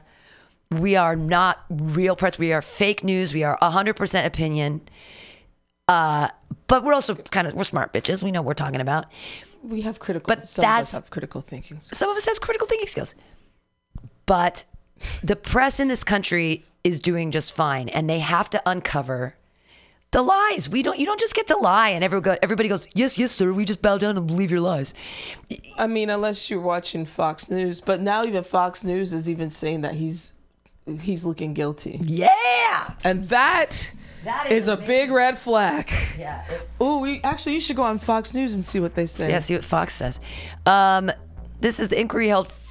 Heard from four witnesses on Tuesday who gave more telling details of his administration's coercion of Ukraine, and we'll hear on Wednesday from a man who could prove to be the hearing's star turn. U S Ambassador to the E U, Gordon Sondland, a hotelier and Trump donor who has already amended his original de- deposition to say there was a quid pro quo play in U S dealings with Volodymyr Zelensky. Uh, all right. Uh, what, what, what, what? I, if I was him, I would definitely probably have a heart attack. Like, yeah, I, you, I mean, Rudy, come on, Rudy's like, he's making little hints on Twitter like, oh, he can't, they can't put me to jail. I have too much on the president. And then Rudy Giuliani's lawyer had to come out and say he was just kidding. Whoa. Yeah. Just kidding. Okay. What, what, what was I supposed to look up? Stupid gate. Oh, sorry. Uh, Fox News. Fox News. Let's see what they have to say. Let's see what the evil people have to say. Evil people. Um, I bet you'd probably have like like in a small little little thing. Well, I mean, Fox News going to the wrong side to propaganda. Find out. Well, everything's propaganda these days. I mean, uh, so, oh, the very top of their thing is Sondland rocks inquiry with shifting claims, flags potential quid pro quo, says Trump wanted nothing. That's not true. Uh, That's not true. That's not what he said. Ken, Ken Starr, Starr says bombshell. You remember who he was, right? Yeah, yeah, yeah. Bombshell day of hearings will lead to this. Damn, he looked old as fuck. Trump never told me aid was conditioned. War over words, Sondland. Um, so, Trump never... It was my personal guess. So the ambassador, this guy up here, who we heard testifying earlier, um, donated one million dollars to Trump's campaign back in sixteen. And so with that one million dollars, he became an ambassador. Oh. And so I, I don't, I maybe, I think it's from the Ukraine. I could be, no, it's not the ambassador of Ukraine. Sorry, folks. But basically, he heard on the call, too. And mind you, this dude was a Trump loyalist who donated one million dollars to the campaign and then got a position in the cabinet or uh, as an ambassador. So that's a loyalist. Yeah, isn't that a quid pro quo? I guess give, you give me this, I give you that. Trump says, it's all over for impeachment inquiry after Sondland testimony. Yeah, it's it's all, all over. For you. I mean... You, you're right. It's all over for you. There's so many things that he's done that have been sneaky, underhanded, and not cool. If they get him on this one thing, cool, great. But there's been too many of the, the people that he worked with or in his cabinet that have said that said I heard the call. Yeah, we yes. gotta clean. When we gotta clean the house, we gotta clean the whole thing. Scrub the whole White House, make it white again. Scrub them out. Scrub um, those white folks. Scrub them out. Uh, this is President Trump on Wednesday said that ambassador to the European Union. Sorry, yeah. Sean Hannity's face popped yeah. up. Impeachment fight. Look at this little cornball. Mm. Fuck him. Look at him. I want to punch him in I the face. I want to punch him in the face. Yeah, that's good. We'll do it. What, punch him. Who, who he looks like he's going to punch you. He looks look with a smirk. Yeah. Who, who said this was a good idea? Sorry. President Trump on Wednesday said ambassador to the European Union, Gordon Sondland's testimony before the White House Intelligence Committee should exonerate him of any claims of wrongdoing in the ongoing impeachment inquiry to him. So instead of it being like, this is the bombshell that's going to ruin everything, Trump's like, no, this is the guy that's going to exonerate me. Speaking to reporters before departing on a scheduled trip to Texas, Trump claimed that Sondland's testimony means it's all over for the proceedings and that the House inquiry into Trump should come to a halt. I just noticed one thing, and that would mean it's all over, Trump said to the, on the White House lawn before reading from a handwritten note taken during Sondland's testimony. Sondland testified about a conversation with Trump where he asked the president what he wanted from Ukraine. And it was a very short, abrupt conversation, the ambassador said. He was not in a good mood. And he just said, I want nothing. I want nothing. I want no quid pro quo. Tell Zelensky to do the right thing. Something to that effect. Well, Trump argued that Sondland's statement proves there was no quid pro quo between his administration and Ukraine. The matter of the, at the heart of the impeachment probe, Sondland gave a more nuanced account. He confirmed he never heard directly from Trump on quid pro quo linking military aid for Ukraine to politically advantageous investigations. But Sondland said, we all understood that a meeting at the White House for Ukraine's president and a phone call with Trump would only happen if President Volodymyr Zelensky agreed to an investigation into the twenty sixteen mm-hmm. U S elections and the Bidens. Mm-hmm. And he said, he came to presume aid was linked to investigations too. See, that's it. That's a form. He came to presume. He said he sent an email on July nineteenth, just days before the July twenty-fifth call at the center of the impeachment inquiry, where he laid out the issue in detail to members of the State and Energy Departments of the White House staff. Sondland added, it was no secret. Sondland testified that he worked with Trump's lawyer, Rudy Giuliani, on Ukraine and Trump Trump's express direction and pushed a quid pro quo with Kiev because it was what Trump wanted. Yeah. House Intelligence Committee Chairman Adam Schiff, Democrat California, called Sondland's testimony a very important moment in the history of this investigation. And it showed for the first time that knowledge of this scheme was pervasive. So look at this. We went to the enemy and they still said, Trump's fucked. Even the enemy knows it. Fox, Fox News the Fox enemy? News is the enemy. Aren't they? Yeah. I mean, well, Hannity is the enemy. No, but, but Fox News is, it's... See, and I love, this is why you know that Fox News is a pile of dog shit, because they have a picture of Elizabeth Warren and they made her look like a crazy person. They like basically took one picture, which, I mean, she looks excited or she's doing, she's like, yay! But she looks a little like scary, and that's the one that they put up. Oh, and they have something about this, uh...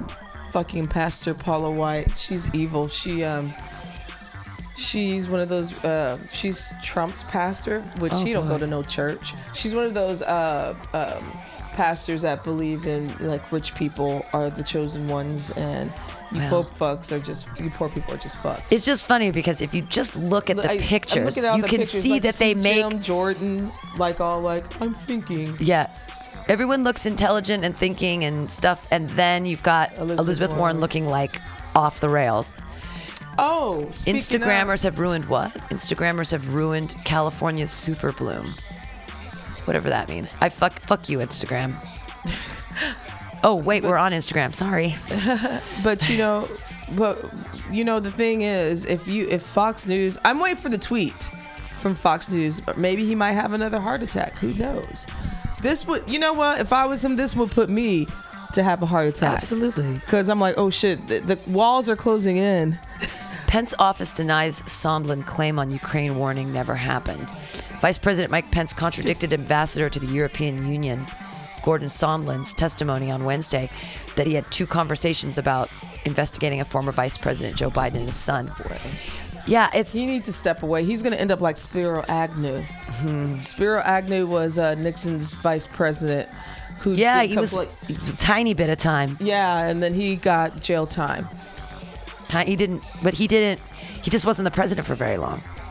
No, Spiro Agnew was vice president. He was vice president, but then. But he went to jail oh. during Watergate. Huh. Yeah. Well, then he, and then Pence needs to back off. Yeah, baby. That's what I'm saying. Like, he needs, he needs to, like, distance himself immediately, or he's going to end up like Spiro Agnew. Read your history books, kids. Yeah, I, I need to remember more about that. Uh, um, impeachment stuff in the first one. Buttigieg has a target on his back in Democratic debate as he rises in polls.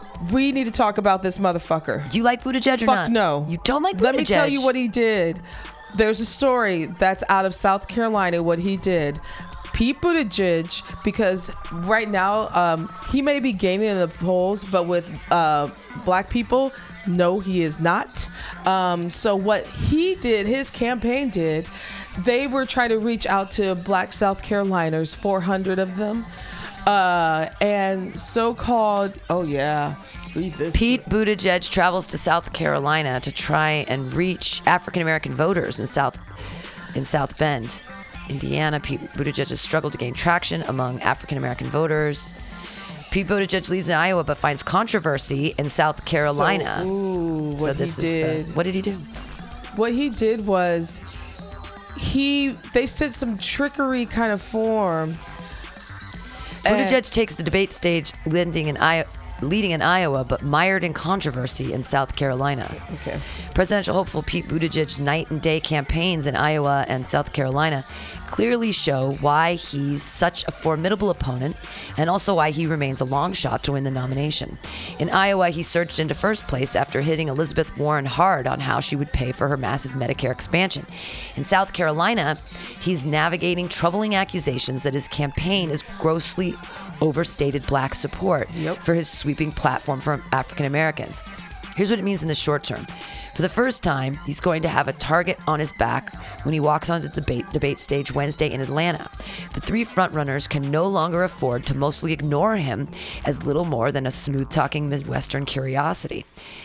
And for the long term, if he emerges from the debate politically unscathed, he's going to have to find a way to convince voters of color that he has their backs. In past debates, he's come out swinging and he's landed some punches. He's not giving you the gotcha. Yeah, what did he do? Um, records on race. Buttigieg's records on race clearly remains his greatest vulnerability.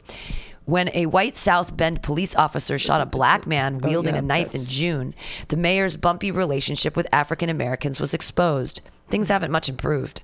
African Americans make up a significant portion of the Democratic base, and as long as he's polling at near zero percent with black voters, you ain't gonna get shit. His path to the nomination remains murky at best. He clearly knows he has to make up ground. Recently announcing a two million dollars advertising purchase in South Carolina, where the campaign has been heavily promoting his Douglas plan, named after abolitionist Frederick Douglass, and where he remains mired in fifth. Things are not going well. Prominent African Americans in South Carolina are accusing his campaign of embellishing black support yep. for the Douglas plan. Their criticism stems from an open letter published November fifteenth in H B C U Times, purportedly written by four hundred South Carolinian supporters of the Douglas plan, including support. several elected officials, pastors, business owners, and students. They didn't support. Together we endorse his Douglas plan for Black America, the most comprehensive roadmap for tackling systematic racism offered by a twenty twenty presidential candidate, the letter states. The trouble started soon after publication. Several elected leaders denied they'd endorsed the plan. Mm-hmm. According to Intercept, a digital news publication, review by the publication shows that oh, many of the four hundred supporters were white. And some lived out of the state. The Intercept also reported a woman in the photo used to promote the platform lives in Kenya, Kenya. and has never heard of the plan. Stock photo. According to the camp, stock photo! Okay, so now I have a problem with Pete Buttigieg because he lied. You can't lie out the gate to me. You can't. You, lied, he lied to try to get the black supporters and then come to find out they didn't support him. He didn't support him. On top of that, the people that he would look for, they were all predominantly white. Yes. So he's Don't. not reaching out to the black, the black vote. So instead of you assuming what we want, why don't you come to us and ask what we want? But you're gonna play this game? Hell no. So he's trailing at nearly zero, and I hope he keeps trailing at a zero. He needs to go away. I wouldn't mind having, I mean, okay, so I don't Fuck think. Fuck his little gay ass. I, I don't care. I don't think that a woman's going to get in the White House, but like a gay guy, I would be over the moon. I'm not over the moon. I'm not, I don't care about his sexuality, just like I don't care about Kamala Harris is black. I'm voting for the reasons why, like, what can you do for us? Yeah. What can you do for? I don't care if he sleeps, if he has a husband, and I don't care if Kamala went to an H B C U. I don't care. What? Show me what you can do. What change? Show me your your Medicare What's for all. What's the Douglas plan? I I mean, well, it doesn't include Medicare for all because he's not for it. He's he's a oh. neo he's a neoliberal. So. Oh, and by the way, here's something else about Pete Booty Hole. Oh. Did you know back in two thousand ten, or actually you didn't know, none of us did, he spoke at a, um, when he was running uh, in Indiana, he spoke at a Tea Party Excuse fundraiser. Me? Saying that he Tea Party? Yeah. You can go in there, they can find that. That's something else that just came out too about him. Wow. Well, he is from Indiana, huh?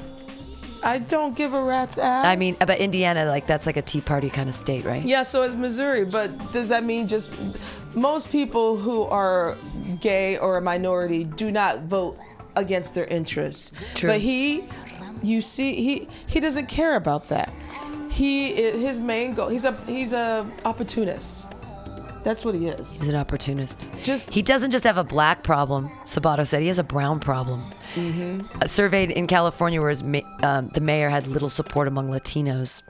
Mm. At Wednesday's debate, Buttigieg's response to the controversy might reveal his strategy with African-American voters moving forward. In June debates, he took responsibility for the ongoing tensions between his police department and black citizens, saying, I couldn't get it done.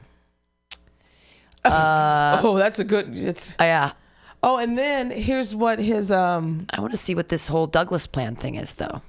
Like, what does it mean? Oh, one other thing. A comprehensive that- investment in the empowerment of black America. That sounds great.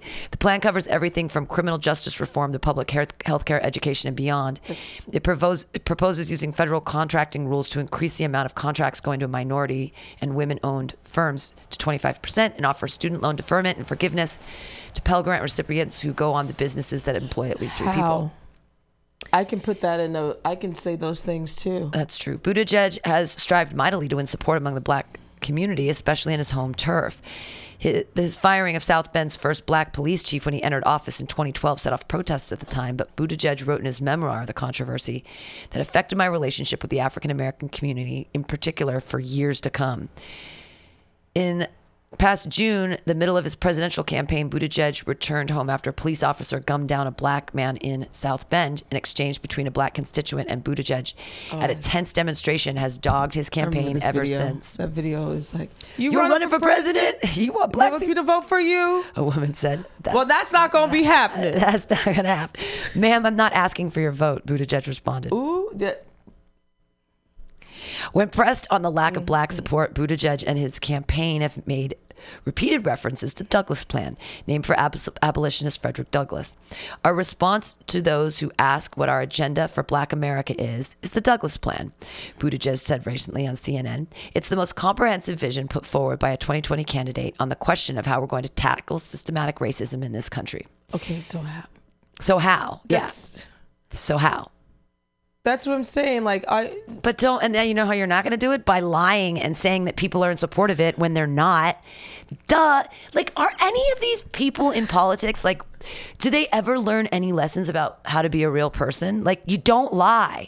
The best thing to do is not lie. Ever. I mean, if you want to reach out, re- go. Go there. Talk to them. He's, he's that, he's that. perfect plastic politician. Mm. You know, like he talks about the Douglas Plan. He is no, but- a really good talker. He says things very smooth. He is a smooth dude. He's a hustler. He's good. Yeah, he's good. He's I, he's not good to me because I'm not winning shit over. And black people smell bullshit. That's we, fair. We, yeah. And first of all, you ain't gonna get in the White House without the black vote. You can't. You can't. No. And especially the black women vote. We're the ones that go at um, door to door. We vote the most. Yeah. And so if you're not gonna get our vote, you ain't you ain't touching that white door, white man. So and you're still you. you're still for Elizabeth Warren. You're still behind her. I'm Warren or Sanders. Yeah, I, I love I, Sanders. I heard Warren. She she fucked up in Iowa. Pete Buttigieg got her on Medicare for All. Yeah, and she buckled down. Bitch, don't you dare, don't you dare be buckling down over this howdy doody looking motherfucker. Seriously. So would and they're not the same. Can, could could Bernie be president and have Elizabeth Warren as his vice, or could it go the other direction? Could Elizabeth Warren be president and have Bernie as her vice? I think it could, could they be do the that? other way around, but because uh, Warren's winning with white suburban women a lot, so that's how you get the white women vote. Um, we ain't worried about you white men. You you guys are out of this one. Uh, but a lot of suburban educated white women are going for San or not, excuse me, for um, Warren. And now Sanders is getting more of the minority vote. So well, he's a and, then, and, and then and then the college vote too. Sure. So I mean, you could get. I think it's possible that Sanders could have Warren as on the ticket. But here's the problem: a lot of people, and even a lot of people that are, I, I'm a Bernie Sanders supporter, but I'm worried about this one, his health. Yeah, he look at him. This picture, he does not look good. Yeah, the the heart and, attack thing has been freaking a lot of people uh, on the progressive side. Sure, we've been having, we've been giving the side eye because I'm like, yo, you can't get, you can't have a heart attack on the campaign and then mm-hmm. expect us to be like. Full in now and take all the pressure of being the president. Yeah, Jesus. That's look how good Lizzie looks though. She always looks like she just came out of yoga class. I love her. I love her or look. Or out of class period. I love her look. Yeah. She didn't. She doesn't have stuffy pantsuits. She's she can she's move around. Pretty, but she's not like disarming. She. I, I, I like I like Warren. I really do. I you know my the reasons why. I like her is because she's going to take on Wall Street. That's where her problem is. But also, too, I have to give her and Bernie the side eye about reparations. Because yeah. that is something that, this is what the black vote honestly wants right now, is reparations. That's why people like Pete Bootyhole you know and- is wa- not is ignoring going to places like South Carolina. You can't do that. And then you're not you're not moving the brown folk here. And see, the thing of, about reparations, too, is that they don't necessarily have to come in the form of like a straight check. I feel like all African Americans should have free college forever. Like, can we just start there? Like saying especially the no ones college we built. Loans. Yeah, exactly. Princeton, exactly. Harvard, right. Yale, it's Duke. And it, it comes. I mean, it's. It wasn't even working class. There were slaves. Um, but we should, there should be reparations. There should be, I think, maybe free college. I mean, a check. I'm, I'm with you. Something, like, I don't, a house. How about a, how about a, how about a, how about an affordable, affordable forty, loan forty program? Acres and a mule. Yeah, how about forty acres and a mule? Oh wait, we're supposed to get that. Take it back. I mean, seriously, I, I want forty something. Acres and a mule. Even the idea of free college, especially the ones that our ancestors' blood and sweat. ha- built. Yeah. I mean, I'm down for that. I just I just want us to be recognized as human beings, that we are the staples of this country, and without us you wouldn't have shit. Right. And we deserve our money. And we are, you know, we do have our own caste system here in the United States. So we have the white white people at the top. There's white men here, white women here. Then you have the Asian diaspora. Then you have, of course, the men on the top, the women second class. Then we have, we go to the Latino bracket. We have Latinos, men still at the top, women bottom. And then you might have a little slither of the Native Americans, if they still exist. Yeah, we murdered them all. And then you have us at the bottom of the totem pole, because we're always at the bottom. And, and it's and it really it comes down to Marxism, and it's the devaluation of labor. It's saying that you aren't a person, and that your labor is important but not worthy. Like that. Uh, slavery is like, you know, being forced to work. Forced. It's saying that it's saying that your labor gets no compensation because you aren't a person. And plus, and that's they have fucked the, up. And they have the audacity. Some people have the audacity to call us lazy. Well, maybe we want a break after four hundred years. Maybe that's why we want our reparations. We are not lazy people. Oh. We just know that the fact that we don't want to be in the fields anymore. We don't want to take the yeah. jobs. Thank you for picking the job. Yeah, yeah, thank you for letting me. We don't want to shine shoes anymore. Yeah. We may work at Popeyes. Mm, that's a whole nother story. But then it but, comes down to education as well. Like if reparations came in the form of education, then there wouldn't be the the social strata, like where we say, right? Because w- what we do, we make education really expensive, and that's so not fair. It's, like, it's why not why right. everyone should be able it's, to learn? It's, it's expensive for white middle to low middle class folks, but it's definitely more expensive to those who are middle class black or lower middle class black. So I mean, we do have our H B C Us, which are being underfunded by a lot of the states, especially in Maryland. We'll talk about that one soon. Um, but it, it, it, the thing is, we as people are way behind, way behind at the finish line. There is no finish line for us, because nothing was equal to us. That's why in some ways segregation kind of helped us, because we had our own businesses. I hate to say that, but we had to build our own. And then desegregation came, and we were trying to get to the to the line with you guys, and you still were just trying to, trying to throw us back. I mean, does anyone remember Tulsa? Right, we talked about the Black Wall Street. Yeah. Uh, I'm going to be gone for two weeks, yeah, and we're going to see uh, LaToya might or might not be. You doing might hear the Alta-Cast. You might. Uh, you might be. It won't be next week though, because that's Thanksgiving Turkey, week. Yay! Yeah. Uh, I'm going to be up in Portland for eleven days doing the Ha Ha Harvest Festival and other comedy. Thanks for supporting Mutiny Radio. Yeah. You have a couple days left to apply to the Mutiny Radio Comedy Festival if you are a comedian. Thank you so much for joining us today. Thank and you. we'll I'll see y'all in two weeks. Happy uh, Thanksgiving. Do Yay. not celebrate. Just eat. Just eat turkey. You jive turkeys. Jive. You pilgrims. Uh, we're gonna do this. You. Sorry, close this down. Breaker, breaker, breaker. One, two. Breaker, breaker. Ooh, did we hear about We're not just motorcycle lawyers, we're part of the riding community. Law Tigers watches over riders. If you're injured in a motorcycle accident, we'll help you get your motorcycle repaired or replaced and assist you with your damaged gear too. We're by your side every step of the way. With the Law Tigers, you never ride alone. If you're injured in a motorcycle accident, call one eight hundred Law Tigers or visit us on the web at law tigers dot com. The Law Tigers, California's motorcycle lawyer. Introduce Harris Law Firm L L P, one eighty Promenade Circle, Suite three hundred, Sacramento, California, nine five eight three four.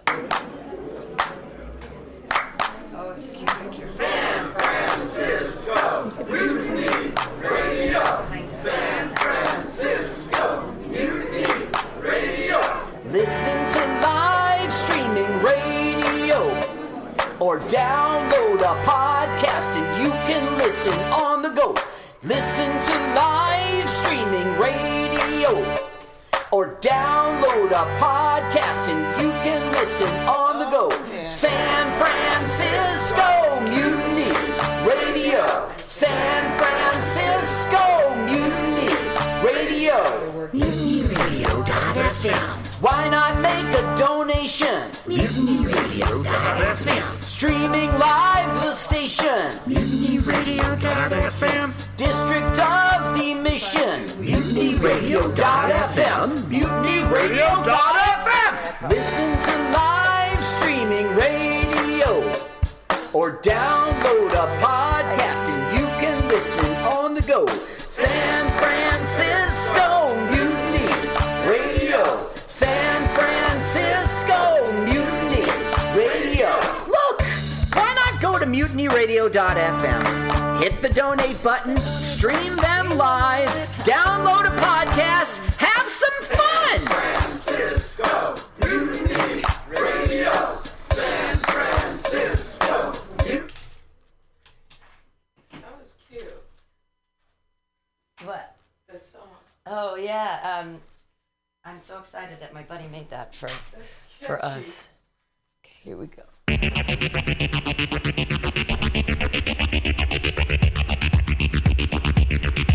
Tired of paying too much for your internet? Contracts and hidden fees got you down? Tired of supporting the same big cable companies that lobby against a free and open internet? Get Monkey Brains! Monkey Brains is a local internet provider who doesn't sell your data, bind you down with contracts, or trick you with hidden, ah, hidden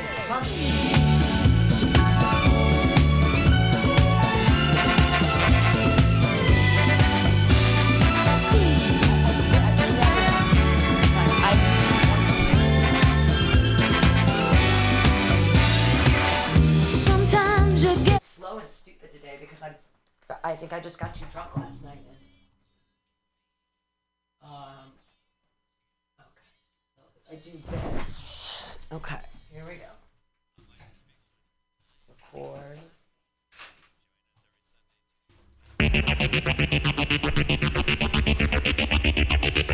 Tired of paying too much for your internet?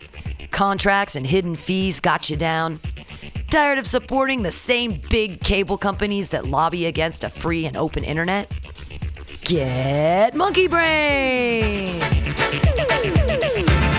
Monkey Brains is a local internet provider who doesn't sell your data, bind you down with contracts, or trick you with hidden monthly fees. We're honest, local, and one hundred percent net neutral. Residential packages for thir- ah!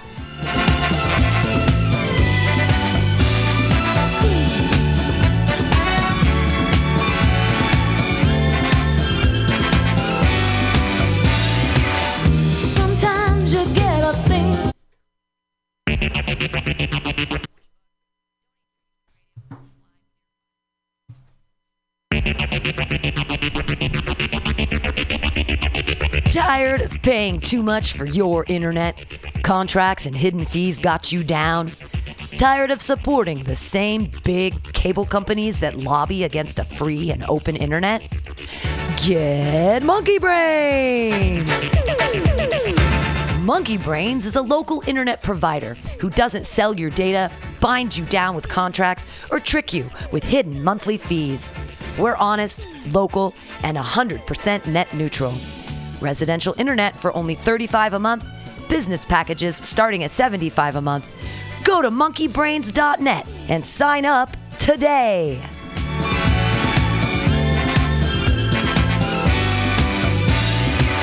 Sometimes you get a thing from me, and you want my company. Yes, you do, baby. So I drive for miles to be where you are. It's Joke Workshop.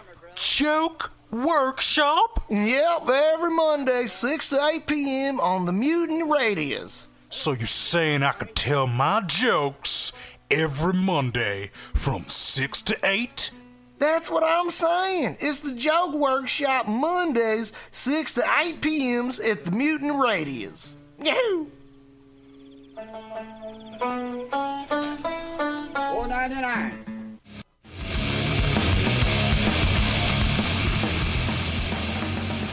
Hungry for a burger? Mutiny Radio thinks you'll find the best burger in San Francisco at Counter Offer, located inside Bender's Bar and Grill. Counter Offer's menu aims to please your drunk face. Tater tots are served daily. On Tuesday nights, Counter Offer serves specials off the Taco Bell menu, only better. You can enjoy your favorite Taco Bell item without the guilt. Counter Offer uses only fresh ingredients and never store-bought shit.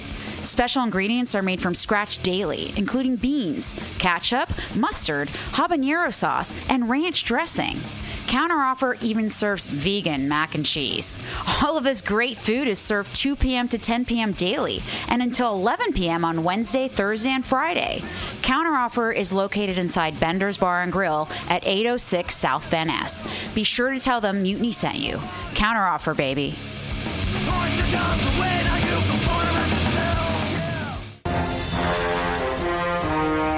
Are you tired of swimming through a sea of podcasts?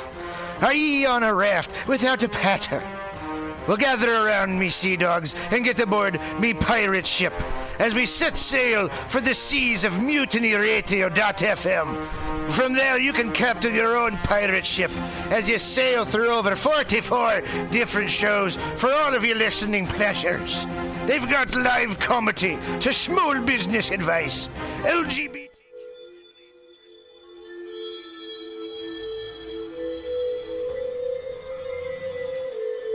When you hear the trippy music, you know what time it is. It's time here on Mutiny Radio. Your host, Pam Benjamin, to talk about God and stuff on Some Call Me Tim. Not bad, not bad timing today. Uh, hey, everybody. Thanks for tuning in to Some Call Me Tim. I'm your host, Pam Benjamin. I thought I was going to have a little sweet little comedian on today.